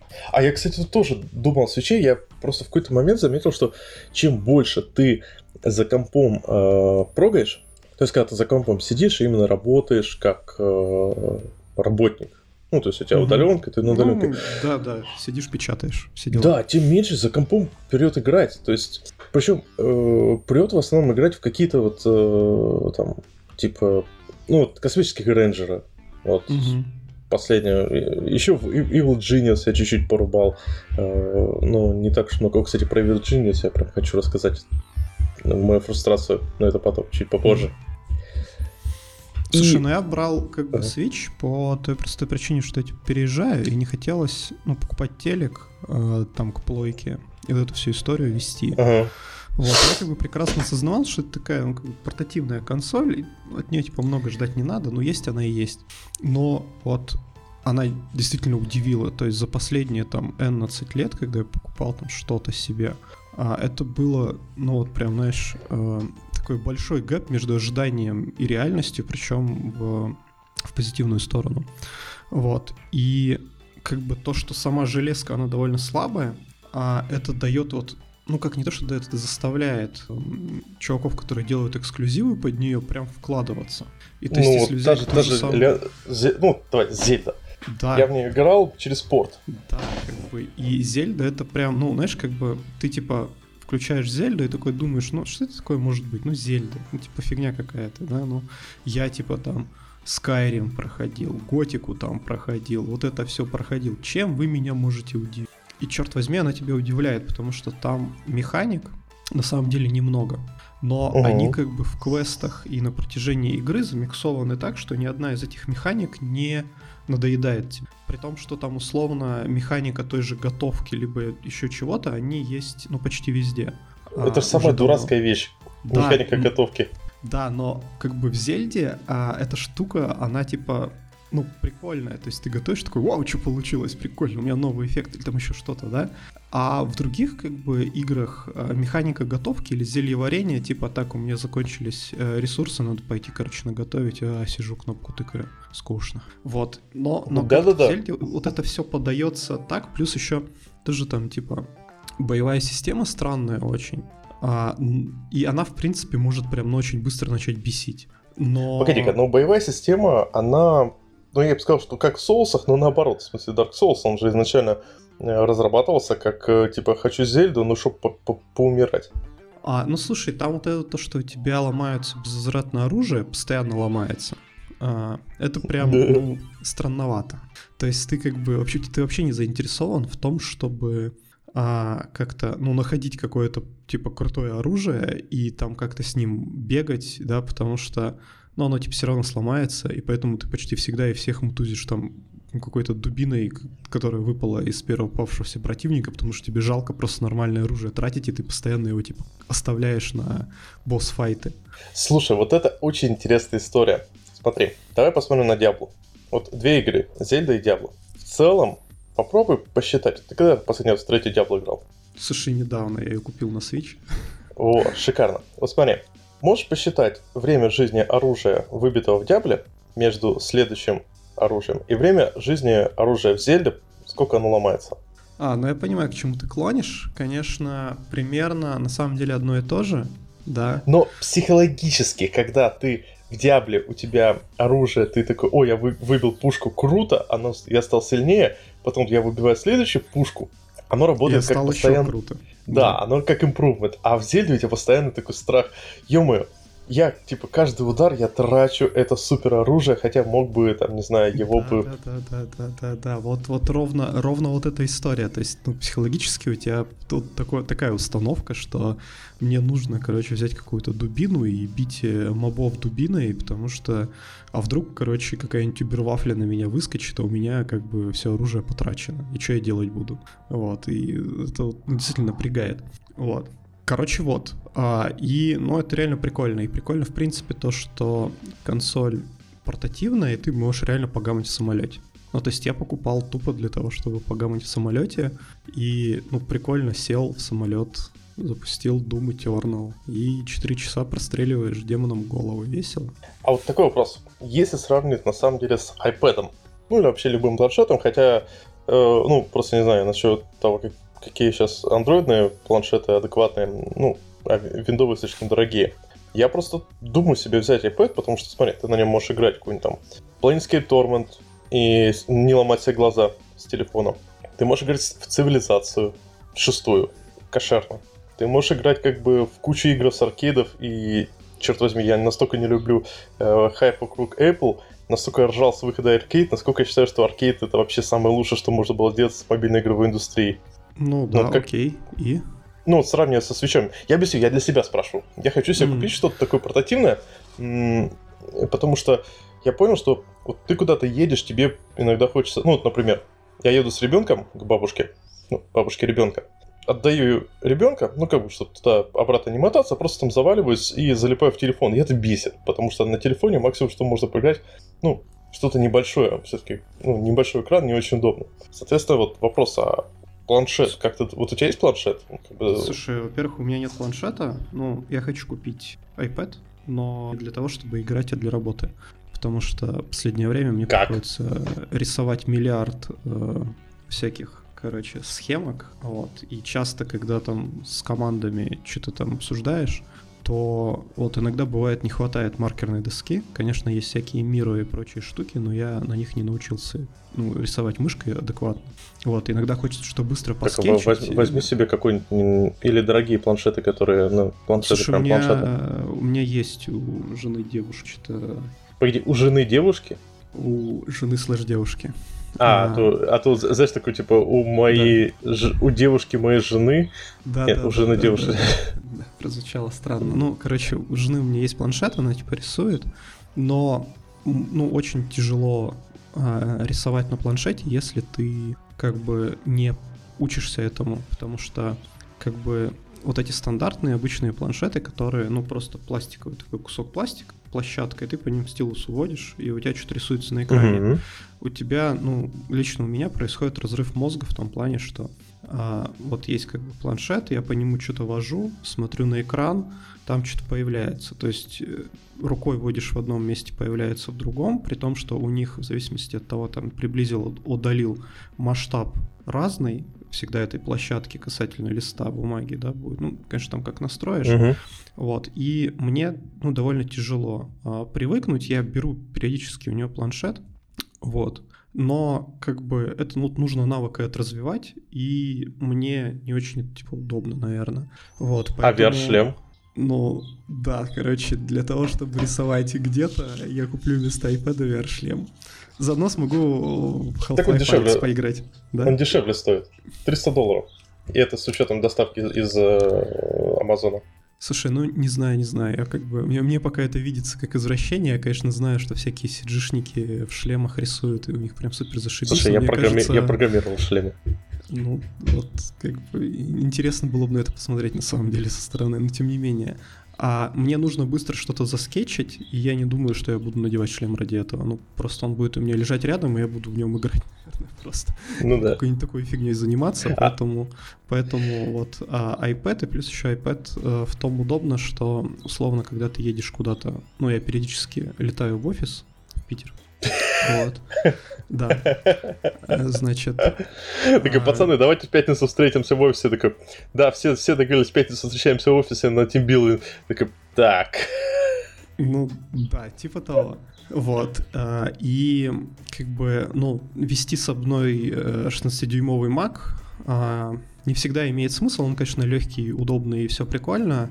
Блин, но ты условно... в, в универе не ездил с 15-дюймовыми ну, ноутами? Конечно, все мы ездили, Саша. Ну просто мы же уже старые, нам уже лень так делать. Нам уже хочется... Ты просто, ты просто архитектор. Тебе как бы... Мне уже тебе нужно диаг... нужен, ди... да. Диаг... Мне да, уже... тебе диаграммки рисовать. Мне уже нужна а ты проверил, А ты проверил, в чем там есть поддержка Draw.io или что-нибудь в этом духе? Слушай, там есть Миро, точно. Миро все, что мне нужно. А. Как бы мы сейчас полностью пересели на Миро очень плотно, и это прям супер крутой продукт, я считаю, и Слушай, очень классно, он, что он... он сделан в России. Это прям, прям кайф. А, Миро, а расскажи, потому что я на самом деле по дизайнерским тулам долгое время такой, типа, ах, как там все плохо, потому что их очень много, и все они Слушай, ну, это, это обычная, я, я просто, типа, я просто для себя, ага, угу. я, просто, я, я просто для себя выбрал только два варианта: либо Plant UML, либо этот э, Draw.io. Угу, понятно.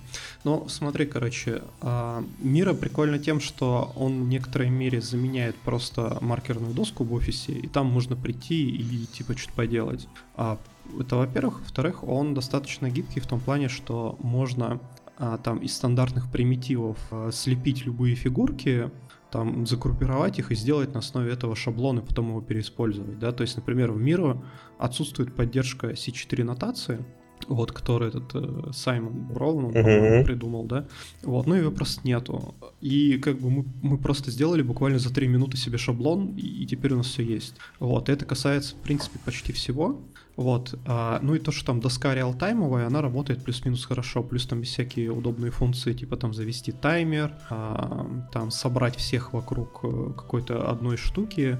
Вот. И для проведения каких-то митингов, интерактивов, сессий это прям очень удобно. То есть э, мы там проводим ретро, мы там проводим эвенсторминги, мы проводим какие-то обсуждения чего-то, вот. А, ну и в принципе она вот в целом удобная, то есть там удобно комментировать, там удобно заполнять эти доски, там есть там миллиард шаблонов а под там user story mapping, journey mapping.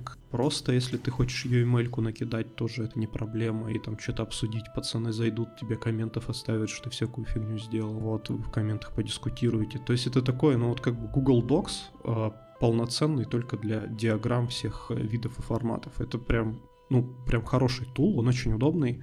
Там, конечно, не все идеально, и условно, если брать там а, какой-нибудь а, UML редактор, да, ну, мы просто, uh-huh. понимаешь, не пользуемся UML, почти от слова совсем.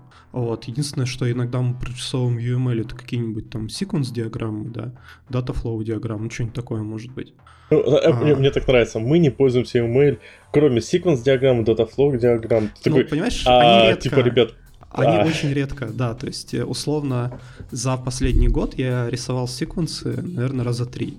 При том, что C4, там первый, там второй, третий уровень, я нарисовал уже там миллиард. Да, и мы там часто дискутируем вокруг них, что-то обсуждаем, думаем, как... А зачем, а зачем дальше? Меня все время удивил вопрос, ну, точнее, мне понравился ну, да. C4, что ты всегда можешь остановиться на том уровне, на котором тебе достаточно. Ну, да, потому что четвертый уровень, там UML просто диаграмма классов, которая угу. ну, довольно быстро устаревает и довольно спорная вообще, в принципе, что она где-то нужна. Ну, бывают кейсы, когда она нужна, но это прям очень редко. Вот. Да. да, ну, кстати, у меня был один кейс, я, я за этот год один раз нарисовал uh, UML-диаграмму классов.